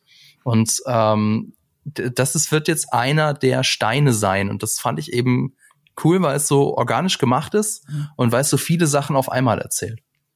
Und er hat sich das immer noch auch selber eingebrockt. Das ist nicht nur Zufall. Er hat eben diesen Raubzug gemacht, deswegen wird alles verschärft und irgendwann fällt es auf ihn zurück. Genau wie mit, mit seiner Ziehmutter. Er ist auch mit selber dran schuld an dem, was gerade passiert ist. Es ist nicht nur ein dummer Zufall, sondern es ist Kausalität, die ihn dahin geführt hat. Genau. und dadurch ist es nicht so aufgezwungen. Vor allem wird es ihm auch noch weiter verfolgen, weil jetzt ist er ja durch ähm, diese Festnahme als zwar unter seinem Fake-Namen, aber wahrscheinlich ja irgendwie auch mit einem Bild ist er doch sicherlich jetzt im imperialen System nochmal irgendwo gelockt und dann könnte ja zum Beispiel so ein Cyril äh, quasi dieses Bild finden und denken, wait, das ist doch Andor, der Typ von ganz am Anfang, weswegen eigentlich all das, was mit mir passiert ist, passiert ist. Also da könnte ich mir vorstellen, dass das auch noch so eine Konsequenz sein könnte jetzt, dass er dadurch vielleicht doch mal von, weiß nicht, ihm verfolgt wird oder auf jeden Fall noch mal mehr ins Bewusstsein rückt. Auf jeden Fall wird sein Lämpchen jetzt irgendwo noch mal auf einer Karte aufleuchten, weil ähm, wir haben jetzt hm. mehrere Parteien, die ihn ja verfolgen. Sowohl die Rebellen, die ihn umbringen wollen, als auch die Rebellen in Form von Luthen, die ihn rekrutieren wollen, als auch ähm, eben Cyril, der eine persönliche Vendetta hat, als auch das Imperium ISB als das Büro, die ihn tatsächlich suchen. Er hat gerade vier Verfolger Stress, und er ist in einem Gefängnis. Das ist eine ganz schlechte Ausgangssituation, Schlechte auch wenn es ein Fake-Name ist. Ja. ja, aber nehmen wir das als Sprung zu Luthen selber ich habe seinen Einstieg in dieser Folge so gefeiert, als er gerade irgendwie einen äh, Rebellen geheimen Funkspruch da abgesetzt hat, packt das Zeug weg und dann klopft schon an der Tür oder die Tür geht auf und seine Partnerin kommt rein und äh, sagt ihm, ich habe mir auch mal wieder einen Satz aufgeschrieben, wipe the smile out of your face. Weil Mon Mothma vor der Tür steht und er genau weiß, was jetzt passiert. Dass er jetzt Mon Mothma endlich ins Gesicht sagen kann, was er da gemacht hat. Und das ist äh, äh, krass. Das fand ich äh, auch hier wieder mhm. Dynamik. Und, und hier so richtig cool inszeniert, weil sie werden ja von dem Fahrer beobachtet und sie müssen anders spielen in der Körpersprache und Mimik, als sie es meinen, als sie es sagen. Was für eine geile Art, das darzustellen im Dialog ist das denn bitte? Das ist so ein super lustiger Kontrast, wenn sie halt so irgendwas völlig krasses sagen, dann so, ja, hahaha, ja. Mensch, ja, du hast ganz viele Leute umgebracht. Mm. Und dann der Fahrer guckt nur so, okay. Ja, aber auf jeden Fall ist Luthen die Fraktion äh, über Leichen gehen für die Rebellion und man Mothma ist gefühlt die einzige irgendwo überhaupt mit einem halbwegs moralischen Kompass. Mhm. Das natürlich äh, clasht ein bisschen aufeinander in der Situation. Und ich habe mir auch hier wieder ein paar Sachen aufgeschrieben, weil Luthen ist ja, ist ja eh so ein Scene-Stealer, obwohl man Mothma ja auch schon super ist. Ich aber, aber er ist ja so ein Scene-Stealer, einfach weil Stellan Skarsgård ist, wenn er sagt, it grows or it dies. Und äh, sie sagt, people will suffer. Und er sagt, that's the plan. Es ist wirklich, es ist so gut geschrieben. Ich, ich komme nicht drüber hinweg. Du hast, du hast wirklich einen geilen Dialog nach dem anderen. Und sie funktionieren oft nicht nur als One-Liner, sondern wirklich, es kommt auf den Kontext an. Wer sagt was vorher und warum. Und dadurch ja, gewinnt es so an Gewicht. Das stimmt, Ach. ja. Naja, das war auf jeden Fall ähm, auch nochmal so ein Zeichen mhm. dafür, dass die Rebellion halt äh, ja, so im Aufbau ist mhm. und sich finden muss und irgendwie auf eine Linie einigen muss. Und mhm. wenn du da halt so einen Luthen und so eine Mon Mothma an beiden Ecken stehen hast, äh, oder halt nochmal diese andere Person, die meint so, jo, mhm. wir müssen jetzt äh, hier Endor killen, muss man erstmal irgendwie auch zusammenbringen. Aber es entspricht ja eigentlich auch wieder der Realität, dass auch wenn man manchmal so gewisse mhm. Fraktionen oder Gruppen als so eine Einheit wahrnimmt, dass innerhalb dieser Gruppe natürlich auch es komplett mhm. verschiedene Ansichten gibt oder geben kann. Und dieser Power Struggle, den siehst du halt hier in jedem Wort. Und was interessant ist, was die Szene dann trotzdem bewirkt, weil sie endet ja quasi mit We can't hide forever. Das sagt er zu Mon Mothma. Und auch wenn Mon Mothma äh, zu Beginn dieser Szene einer komplett anderen Meinung war als er, in dem Moment, wo sie diese auf dieser Party ist und ihren alten Freund trifft, sehen wir, wie sie beginnt, sich diesen Ratschlag aber zu Herzen zu nehmen. Sie beginnt, sich nicht mehr nur zu verstecken. Das sich so perfekt versteckt vor dem Imperium, dass äh, auch wenn sie irgendwelche Einbußen hatte, wie sie erzählt, sie hat sich trotzdem insgesamt so sehr versteckt, dass selbst ihre besten Freunde aus der aus der Jugend, was glaube ich, ähm, sie wirklich nicht wiedererkennen. Also, und ihr also, Mann also, vor allem. Sie hat sich auch ja, vor ihrem Mann so versteckt. Das finde ich am krassesten eigentlich. Was ist das bitte? Wie läuft das? Oh mein Gott. Was für eine schlimme Ehe das ist. Ja. Ich, ich sag ja auch immer noch, ich glaube, er ist ein Agent. Ich bin mir nicht so sicher, ob es der Fahrer ist. Ich glaube, er ist es. Oder vielleicht ja, das beide. kann ich mir auch vorstellen.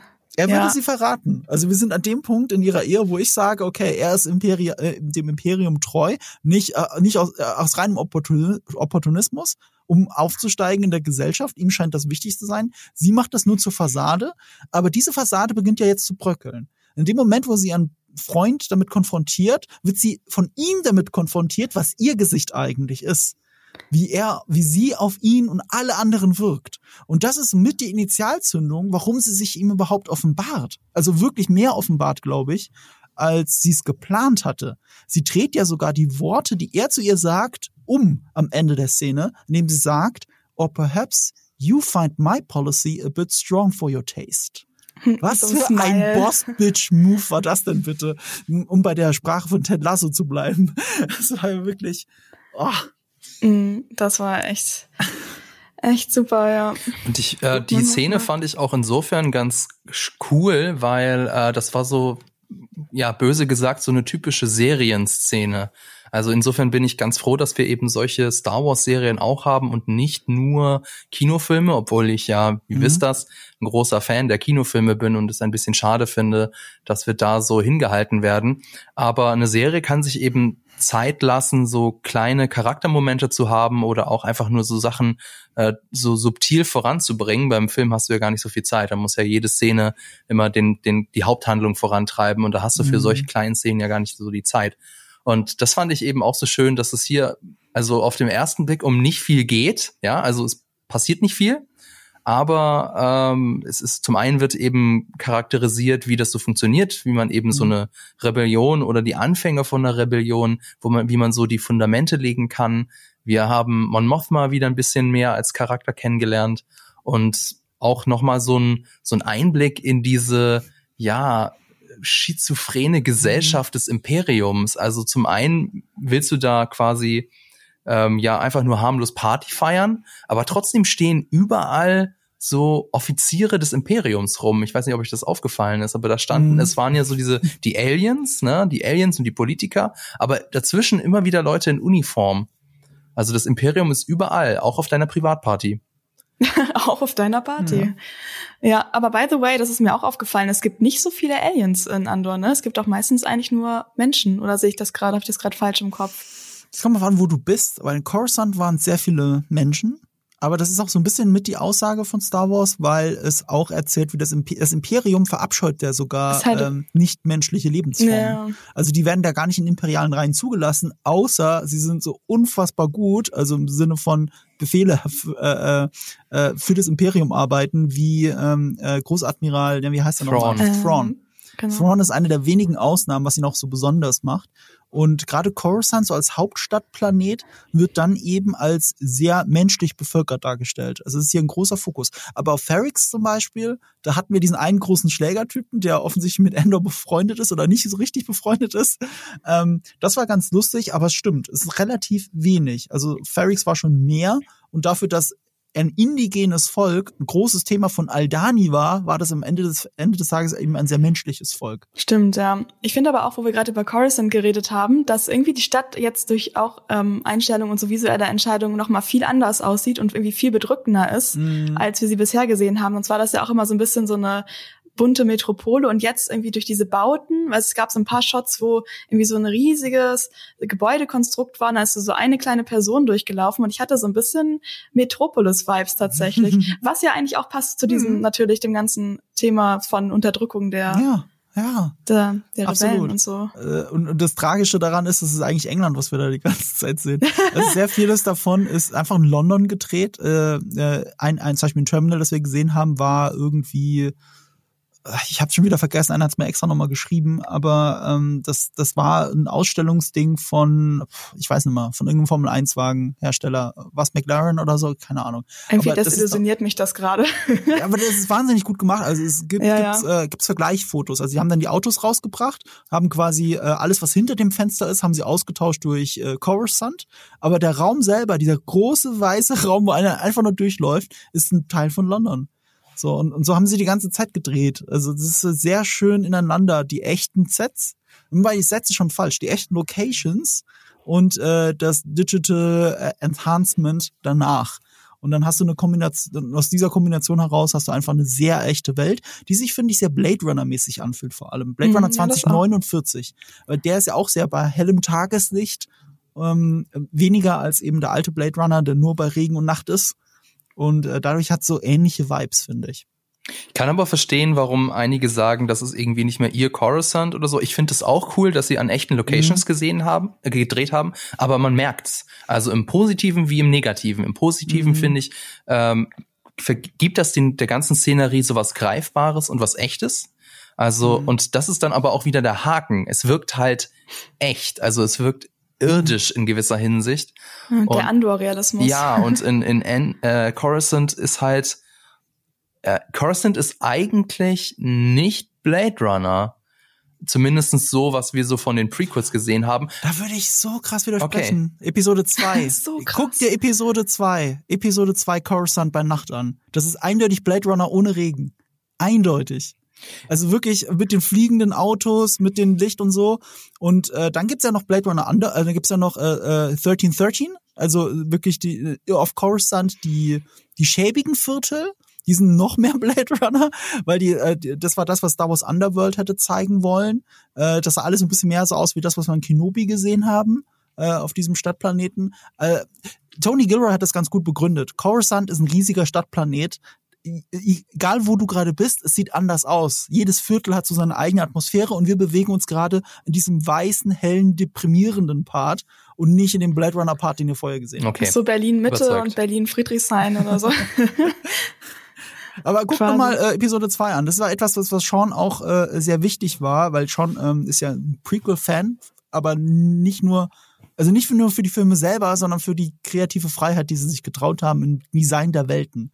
Und dazu gehört der Blade Runner Planet Coruscant bei Nacht in Episode 2. Ja, das ist ja ganz viel, was einige Leute auch an den Prequels ein bisschen kritisieren, dass da alles so ein bisschen sleek und ordentlich mhm. aussieht und dass sie dieses ein bisschen räudige Star Wars vermissen. Das ist natürlich so ein bisschen äh, die Frage, welche Front man da ist quasi. Also ich ja. finde so ein ich, ich habe neulich noch mal davon gelesen, dass es dann auch von irgendeinem Channel damals äh, vor Episode 7 dann so ein wie so ein Pamphlet als Video gab, ähm, woran, äh, was einen guten Star Wars-Film ausmacht. Und zu einer dieser Regeln gehörte, es muss am Rande des Universums spielen und nicht im Zentrum. Das hat Fabian in seinem Video, glaube ich, auch gesagt. Ja, ne? genau, das ist Stimmt, das ist, da, da ja. habe ich das. Ich habe aus deinem Video. Jemand hat es erzählt. Jemand. Also ist es natürlich nicht von mir, sondern das ist aus einem Video, das ähm, ja. damals äh, vor dem äh, Rauskommen oder vor, also als ich, ich, die genaue Timeline weiß ich nicht. Ich vermute mal, sie haben das Video produziert nach den Prequels, aber vor Force Awakens, also wahrscheinlich als äh, öffentlich wurde, J.J. Abrams macht Star Wars Episode 7 und sie haben so so Regeln aufgestellt. Ähm, einige der Regeln ähm, kann ich gut nachvollziehen, also die sind aber auch, muss man sagen, so sehr als Reaktion auf die Prequels formuliert worden. Genau. Und die erste Regel war, ähm, dass es eben in The Frontier, The Setting is The Frontier, mhm. es lässt sich nicht so gut auf Deutsch übersetzen. The Frontier meint natürlich im Western-Bereich so dieses Grenzland, wo mhm. halt noch so, wo die Gesetze noch nicht so wirklich etabliert sind, wo die Staatsmacht noch nicht so wirklich etabliert ist. Und auf der einen Seite stimmt es natürlich, also Star Wars ist ja ein Western in seinem Kern, aber eben nicht nur. Und mhm. ich finde, wenn man sich eben so starke, so starre Regeln ähm, auferlegt, dann, dann schränkt man sich halt auch hart ein, was man mhm. erzählen kann. Und diese Andor-Serie, so wie sie ist, könntest du mit so starren Regeln nicht erzählen, weil du musst ja, ja du musst ins Herz der Finsternis, du musst in, ja, in, den, in den Machtapparat hinein gucken, um eben das auch zu verstehen. Jetzt, ja. sorry, jetzt habe ich deinen Punkt, den du eigentlich sagen wolltest, äh, mir zu eigen gemacht. Sorry. Nee, nee, du hast ihn gerade perfekt ausgebaut, weil das ist, was ich sagen wollte. Endor ist die Antithese zu dieser Behauptung. Dass es immer Frontier sein muss und so weiter. Das ist die Antithese dazu. Und dazu gehört für mich dieses klare, deprimierende Coruscant. Aber wir bekommen halt auch Frontier. Also ähm, wenn Endor etwas zeigt, dann zeigt es doch eigentlich so die die Vielfältigkeit und die Vielfalt mhm. des Star Wars Universums. Ja. Denn wir haben ja auch die Frontier mit Canaris, mit Aldani und mit Ferrix auch. So, und dieses gebrauchte, Down to Earth, ähm, der Schrottplatz. Erinnert ihr euch noch, wo Andor mit seinem Raumschiff zurückkommt? Er mhm. fliegt mit mhm. einem Raumschiff, das Y-Wing Triebwerke hat. Und auf mhm. dem Schrottplatz sieht man vorne das Cockpit eines Y-Wings und sie haben da einfach die Triebwerke ausgetauscht. Also wie stärker Star Wars kann es sein? Und wenn, wenn wir dazwischen auch halt Folgen von Coruscant haben, stört mich das überhaupt nicht, sondern eher im Gegenteil, es zeigt halt wieder eine weitere Facette von Star Wars. Dann lass uns auch direkt zu dieser Facette springen, nämlich zu dem, was du schon am Anfang an eigentlich bereden wolltest, weil es das stärkste Thema dieser Folge ist, das Imperium. Und wir steigen wieder ein mit etwas, was glaube ich, äh, ja, natürlich, äh, Handlungsstränge bedingt eben in dieser The Eye-Folge nicht dabei war, nämlich Cyril's Downfall, so wie ich es genannt habe. Mhm. Dieser arme, ich habe schon Mitleid mit ihm mittlerweile. Gleichzeitig siehst du auch dieses ähm, egozentrisch fanatisch getrieben in ihm. Es ist eigentlich auch schon schwer für ihn zu routen, aber es ist gleichzeitig schwer nicht für ihn zu routen, weil ihm geht so schlecht. Man will ja so ein bisschen, dass er aufsteigt, was aber bedeutet, dass er innerhalb des imperialen Systems aufsteigt und böse Dinge tun muss. Also ich bin wirklich ganz hin und her gerissen bei dem armen Typen. Ähm, ja. Ja, es ist ein bisschen sad, aber ich muss sagen, ich finde ihn auch ein bisschen dumm. Also ich finde ihn irgendwie nicht so sympathisch. also dazu, ja. ich weiß, dass er jetzt halt noch irgendwie, dass aus ihm dann auch was wird und er da seinen eigenen Handlungsstrang noch weiter bekommt, aber irgendwie bin ich so, oh, ey, bist du so nervig eigentlich. Okay. Aber klar. Also da muss ich ja mal eine Lanze brechen, denn ähm, ich habe ihn schon ganz oft eben so als den Antagonisten oder als den Bösewichten äh, der Serie, äh, dass da Leute gesagt haben, das wäre er. Mhm. Ist er ja überhaupt nee. nicht. Er ist, nee, ist er auch ne, nicht. Also er, mhm. er, er will, dass ein Mörder von zwei Mitarbeitern ähm, ja sich der der Gerechtigkeit stellen muss. Mhm, dummerweise genau. ist die Gerechtigkeit halt, also die die die judikative Macht hat halt dummerweise das Imperium. Insofern ist auch wieder die Frage, ist es wirklich Gerechtigkeit? Aber egal. Und ich frage mich jetzt halt, also ich sehe ihn noch so, also ich sehe ihn noch am Scheideweg. Also ich sehe mhm. ihn, also ich sehe ihn noch nicht als den Bösewichten. Meiner Meinung nach mhm. könnte das Pendel noch in beide Richtungen ausschwingen oder ausschlagen. Ja. Und jetzt ich ist so meine Frage, in welche Richtung? Also ich könnte mir genauso vorstellen, dass er, dass er sich so komplett, also so einem Wahn verfällt, so die, also, also sich so auf Endor versteift, so mhm. der ist schuld an meinem mhm. Downfall, ja, mhm. und ich muss ihn jetzt irgendwie zur Strecke bringen, dadurch, dass er ja jetzt ähm, wieder im, im Knast ist, also perfekte Möglichkeit. Oder ist es die andere Richtung, dass er merkt, okay, in diesem System, also da geht's gar nicht um Gerechtigkeit. Und mein Anliegen, nämlich Recht und Ordnung, äh, hat, ist, ist hier komplett zweitrangig. Und dass er vielleicht so den Weg des Guten begeht. Ich weiß es nicht. Was, was glaubt denn ihr? Ich glaube, er wird einfach aus Versehen böse, weil er sich selbst so wichtig nimmt irgendwie. also ich, ich kann mir nicht vorstellen, also er hat so eine Persönlichkeit, dass er, also ich glaube, das meinte Marco schon, er ist halt eben irgendwie auch so ehrgeizig und so. Und ich finde manchmal, bei manchen Leuten ist das dann so, wenn die so ehrgeizig sind, also jetzt in Filmen und Serien, dann wollen die auch quasi ihre eigene Sache durchziehen, kostet es, mhm. was es wolle. Und ich kann mir auch vorstellen, dass es noch eine Connection vielleicht von ihm zu Deidra gibt. Wobei ich bei ihr auch manchmal denke, der klassische Plot-Twist wäre ja, dass sie eigentlich auch zur Rebellion gehört, mhm. weil ja alle Leute, wie du ganz am Anfang meintest, Marco, haben ja eben diese zwei Persönlichkeiten. Mhm. Aber irgendwie bin ich mir auch bei ihr nicht sicher. Ja, das, das würde ich jetzt nicht vermuten bei ihr. Dafür ist sie nee, zu gut darin, ist, dem, was sie tut. Ja, ja, sie, sie ist richtig, richtig gut. Aber ich finde es halt, ich finde es halt äh, spannend, dass irgendwie gefühlt ganz viele Leute so diese zwei Persönlichkeiten, diese zwei Facetten haben, aber mhm. wir von ihr nur diese eine kennen und nur dieses böse organisierte. Ich meine, sie ist, ich liebe ihren Charakter, sie ist genial. Ich finde auch, es würde super super Sinn ergeben, wenn sie so bleibt. Aber mir ist es aufgefallen, dass sie halt irgendwie nicht diese andere Seite bis jetzt so. Wobei ich würde es bei ihr anders definieren, weil, weil sie macht ja wirklich nichts Böses. Also, also sie macht es nicht, weil es böse ist, sondern sie macht es, weil es das ist, was sie tun soll, ähm, weil es, wie soll ich sagen, effektiv ist. Das ist der Ehrgeiz eigentlich. Sie will immer nur besser und besser und besser sein. Sie ist ein Overperformer. So, und das sorgt zwangsweise wird das dafür sorgen, dass sie böse Dinge tut, aber nicht, weil sie böse Dinge machen will, sondern ja, weil, Cyril, weil es das ist, was von ihr erwartet wird. Und bei Cyril, ja genau, und Cyril ist ja genau wie du sagst, ähm, er ist auf diesem, oder auch wie Fabian sagt, auf diesem Scheideweg. So, er könnte in beide Richtungen ausschlagen. Mich, mich erinnert Cyril äh, an was an jemand ganz anderes, nämlich ähm, Habt ihr wie vor Vendetta gelesen, nicht nur gesehen, den Film? Nee, nur, nur gesehen. Der, der Film ist eine Übersimplifizierung von dem äh, Comicbuch Comic. von Alan Moore. Und was ich sehr an dem Comicbuch liebe, ist, ist äh, wie, wie gut er sich, wie gut es sich mit ähm, Faschismus auseinandersetzt. Und da gibt es eine Parallelhandlung zu einem, einem dieser Kommissare, die ihn verfolgen, zu diesen Fingern die wenn, äh, Wie jagen und der stirbt bei einem Bombenattentat von Wie. Der stirbt dabei. Und zurück hinter, äh, hinterlässt eine Frau. Und jetzt in diesem diktatorischen, faschistischen System gibt es keinen sozialen Aufstieg mehr für diese Frau. Es gibt sogar nur den sozialen Abstieg. Also sie wird nicht aufgefangen von diesem System, sondern wird Opfer dieses Systems. Obwohl ihr Mann selber Täter für dieses System war. Und sie hat so einen schlimmen Downfall, dass als Parallelhandlung dann erzählt wird, wie sie den Kanzler umbringt. Das ist nicht wie, wie im Film. Es ist diese Frau, die Opfer des Systems wurde, die in einem Selbstmordattentat quasi ihn erschießt. Und das ist Also- eine völlig andere Message. Das kann ich mir dann auch vorstellen für einen dieser beiden Charaktere, dass halt durch irgendwie so ein, so ein Element, so ein Punkt dann sowas ausgelöst wird irgendwann. Ja, ich ich glaube, was wir halt die ganze Zeit sehen bei Cyril ist, er, er, er hat eine gerechte Ader, also wirklich dieses zwei Coworker, die sogar kriminell waren und unbeliebt waren, sind gestorben. Aber das ist ungerecht. Es muss Gerechtigkeit geben. Gleichzeitig erlebt er selber einen Downfall innerhalb dieses Systems, wie wenig er von diesem System wertgeschätzt wird. Ich habe das Gefühl, er wird die ganze Zeit damit konfrontiert, dass er, dass er die Gerechtigkeit, die er eigentlich will, dort nie finden wird. Und da, wer weiß, zu was das führen wird. Das ist ja wirklich komplett parallel zu allem, was passiert, weil er ist am weitesten davon entfernt, wirklich in der Handlung einzugreifen noch. In den ersten drei Folgen war das anders, aber ab jetzt nicht mehr. Und ich bin gespannt, wohin das führt in den insgesamt 24 Episoden. Ja, ich auch.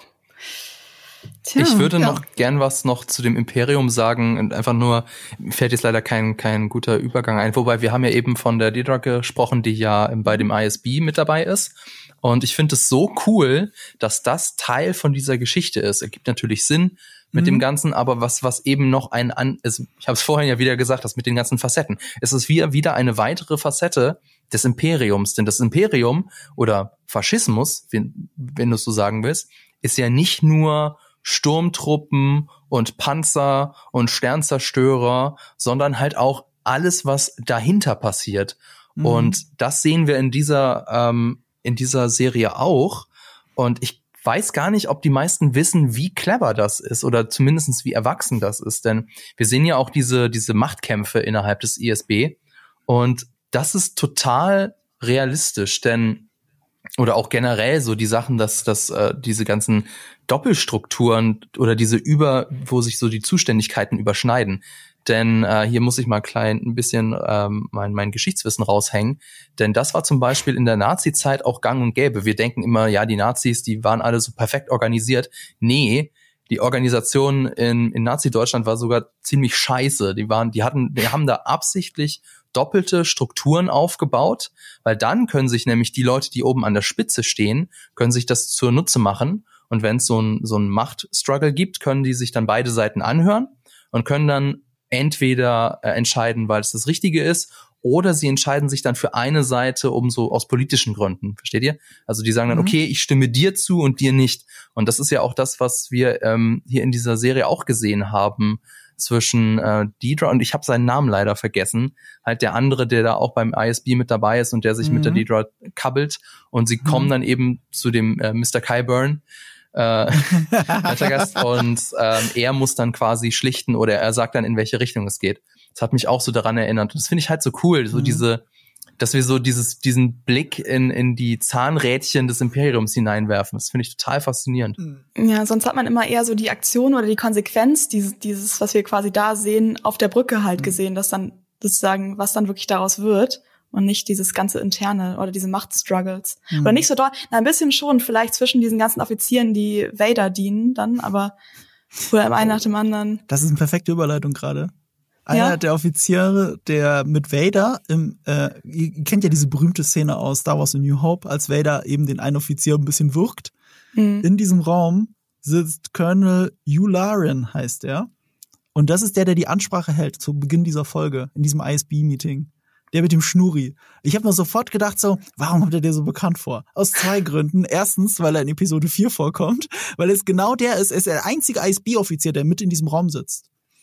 Und, ähm, also mit Vader in diesem Raum sitzt. Und äh, weil das der Typ ist, den äh, James Bond, also äh, Daniel Craigs James Bond in Casino Royale in der ersten Szene umbringt, der Verräter vom MI6. Okay, das, das habe ich nicht, den habe ich mich nicht dran erinnert, an die Das James ich einfach- Bond Reference. Das finde ich einfach cool. Äh, muss aber dazu sagen, ähm, ich, das, auch das finde ich wieder so ein schönes Beispiel für Fanservice in Endor. Das ist etwas, gut, wenn du jetzt super Hardcore-Fan bist, dann denkst du, oh, das ist bestimmt der. Aber es spielt für die Story selber keine Rolle. Die, Rolle, die es für die Story spielt, ist, selbst Kyburn, der hier die ganze Zeit den Obermarker macht, ist immer noch jemand anderem unterstellt, der direkt mit dem Imperator redet. Das ist ja auch ein Teil dieses Dialogs. Ich habe mit Imperator ausgemacht, das. Ne? Und das gibt dann Kalbern weiter und Kalbern gibt es an den Untergebenen weiter. Diese Machtstrukturen werden hier nochmal klar gemacht durch einen kleinen Fanservice-Moment, der 90 Prozent der Leute entgehen wird. Aber das ist ja okay. So sollte Fanservice in der Regel auch funktionieren. Ähm, dass das eben nicht einfach in your face irgendwas ist, ah, guck mal, den kenne ich doch, sondern Ja. ja, bei manchen ja, bei manchen nein. Im Prinzip zeigt es dir nur, wie, wie verzahnt all diese Welten miteinander sind. Ich hatte kurz Angst ähm, auf dem Strandplaneten, dass sie jetzt so einen Druiden-Fan-Service-Moment machen. Äh, quasi, dass es schon von Rogue One irgendwas gibt, aber dann war es ja nur so ein anderer Druide, der dann halt nicht der war, den wir schon kannten. Insofern ist es ja ein Fanservice-Moment, weil ähm, sie spielen damit, dass du erwartest, oh, trifft er hier auf K2SO. Und dann wird dir aber was ganz anderes ins Aber es Gesicht ist nicht dieses gedrückt. so, hier, hier ist er und der Ja. ist jetzt da. Das ergibt ja auch total Sinn, weil wenn ein anderer Shot Trooper hätte ihn ja nicht missverstanden und Polizeigewalt ausgeübt, Das stimmt. ähm, sondern das musste ein Droide sein, der ihn missversteht und einfach blind Befehlen folgt.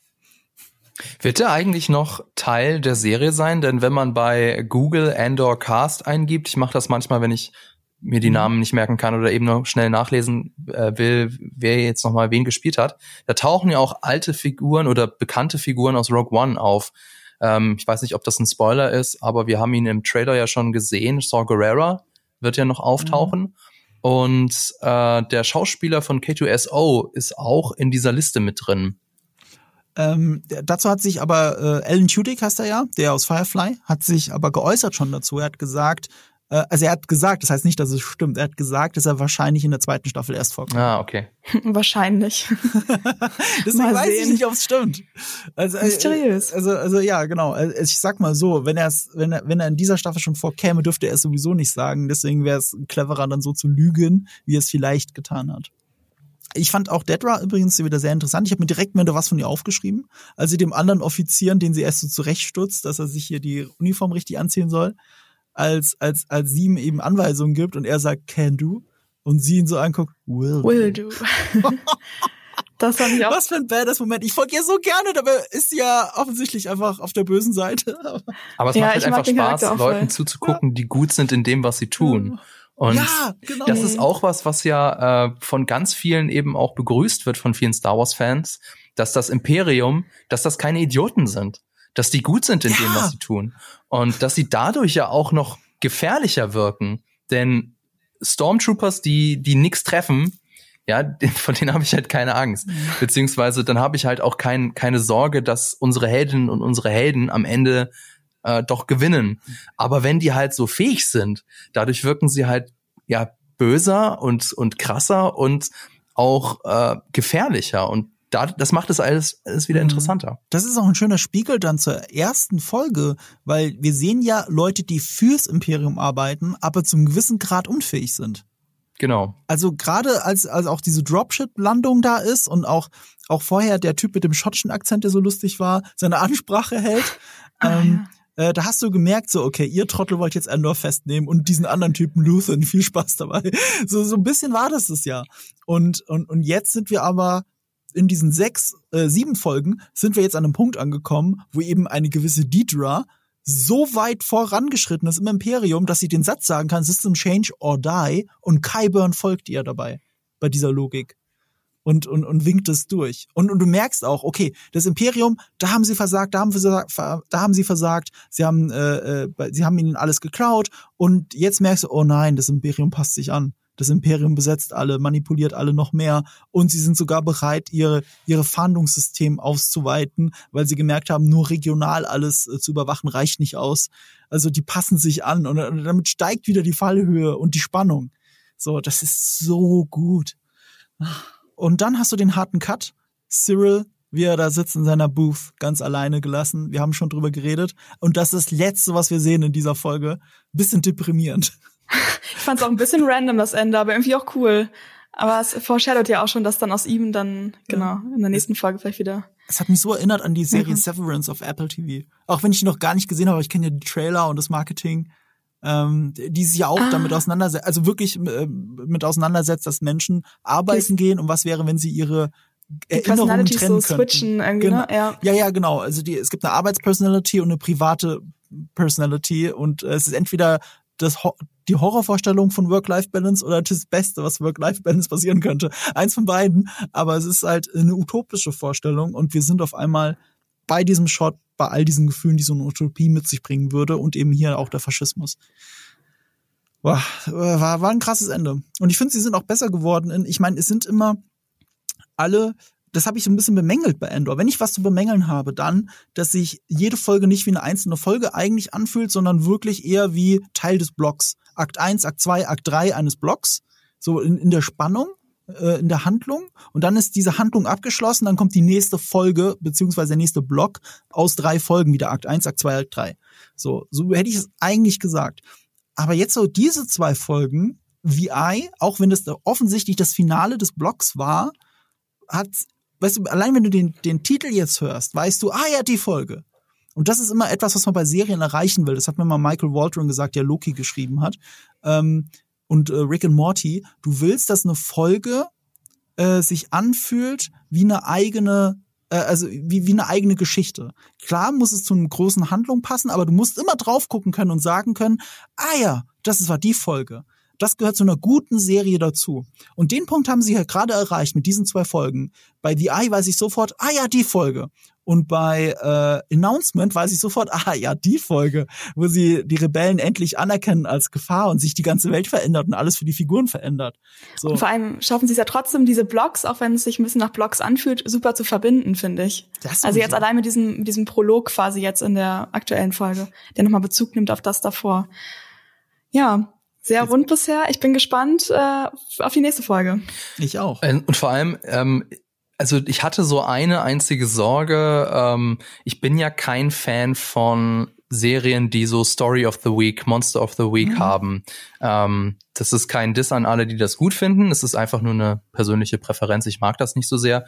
Und ähm, bei der Serie hatte ich so mit das Gefühl, es fängt an, sich so zu, anzufühlen. Zwar nicht Story of the Week, aber Story of Three Weeks, wenn ihr versteht, was mhm. ich meine. Dass es so alles immer in so drei Teilen sind. Insofern war ich auch zum Beispiel, dass so viele von der Crew gestorben sind. Das ist zwar tragisch, aber insofern auch irrelevant, weil wir sehen sie ja eh danach nie wieder. Danach wird wieder ein neues Fass aufgemacht mit neuen drei Folgen. Und das wird so aufgebröselt jetzt. So die, die Fäden es zerfasert so ein bisschen. Und so die, die, die B-Story, nenne ich es mal, die kommt jetzt immer mehr in den Vordergrund und es wird mehr eingewoben, was mir sehr gut gefällt. Und insofern ähm, finde ich so diesen, diese, diese, wie sich so die Serie so nach und nach mit jeder Folge ein bisschen verändert, finde ich super spannend. Und mhm. freue mich super, mega der fiese Cliffhanger, auch bei, bei der Folge. und ich will sofort jetzt eigentlich die nächste gucken. Und das ist ja eigentlich immer das beste Zeichen für eine Serie. Ja, absolut. Äh, ich bin auch gespannt. Ich gehe sogar so weit, ich glaube, The Announcement ist eine meiner Top 3 der sieben Endor-Folgen, wenn nicht sogar die meine liebste gerade. Vielleicht ist es auch, weil es gerade noch so nachwirkt, aber bei Martha habe ich mitgeweint. Ähm, bei der ISB war ich super gespannt und äh, ich, ich bin einfach auch, ich finde es interessant zu sehen, wie Endor sich verändert oder verändern muss auch wenn er es immer noch nicht wahrhaben will. So, das sind so diese Sachen, die mir an dieser Folge so gut gefallen, äh, dass es irgendwie meine Lieblingsgefolge geworden ist von den ersten sieben. Also ganz komisch, obwohl es am wenigsten Action gibt.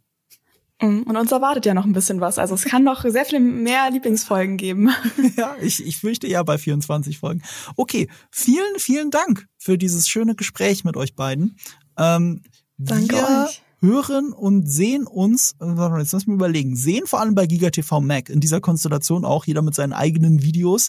Verpasst da nicht die Rings of Power Videos von Lisa oder die Star Wars Videos von Fabian. Oder andersrum.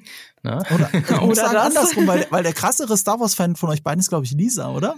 Das, oh, kann das, man das, das, sagen? Ich weiß nicht, da müssen wir, glaube ich, mal irgendwann bei einem Bierchen drüber, drüber reden. Sprechen. Aber genau. ähm, Lisa ist auf jeden Fall auch. Äh, doch, nee, Moment, es gibt einen augenscheinlichen Unterschied zwischen uns beiden, dass du der größere Star Wars-Fan bist. Ist das ja. so? Was hast du, was ich nicht habe? Ach so, ja gut, ich habe ein Star Wars Tattoo. Ja, siehste, also aber wusste ich gar so ein, nicht. Doch, so an einem Knöchel, so ein Rebellen Tattoo. Ja, aber ich glaube, also, wir sind, ja.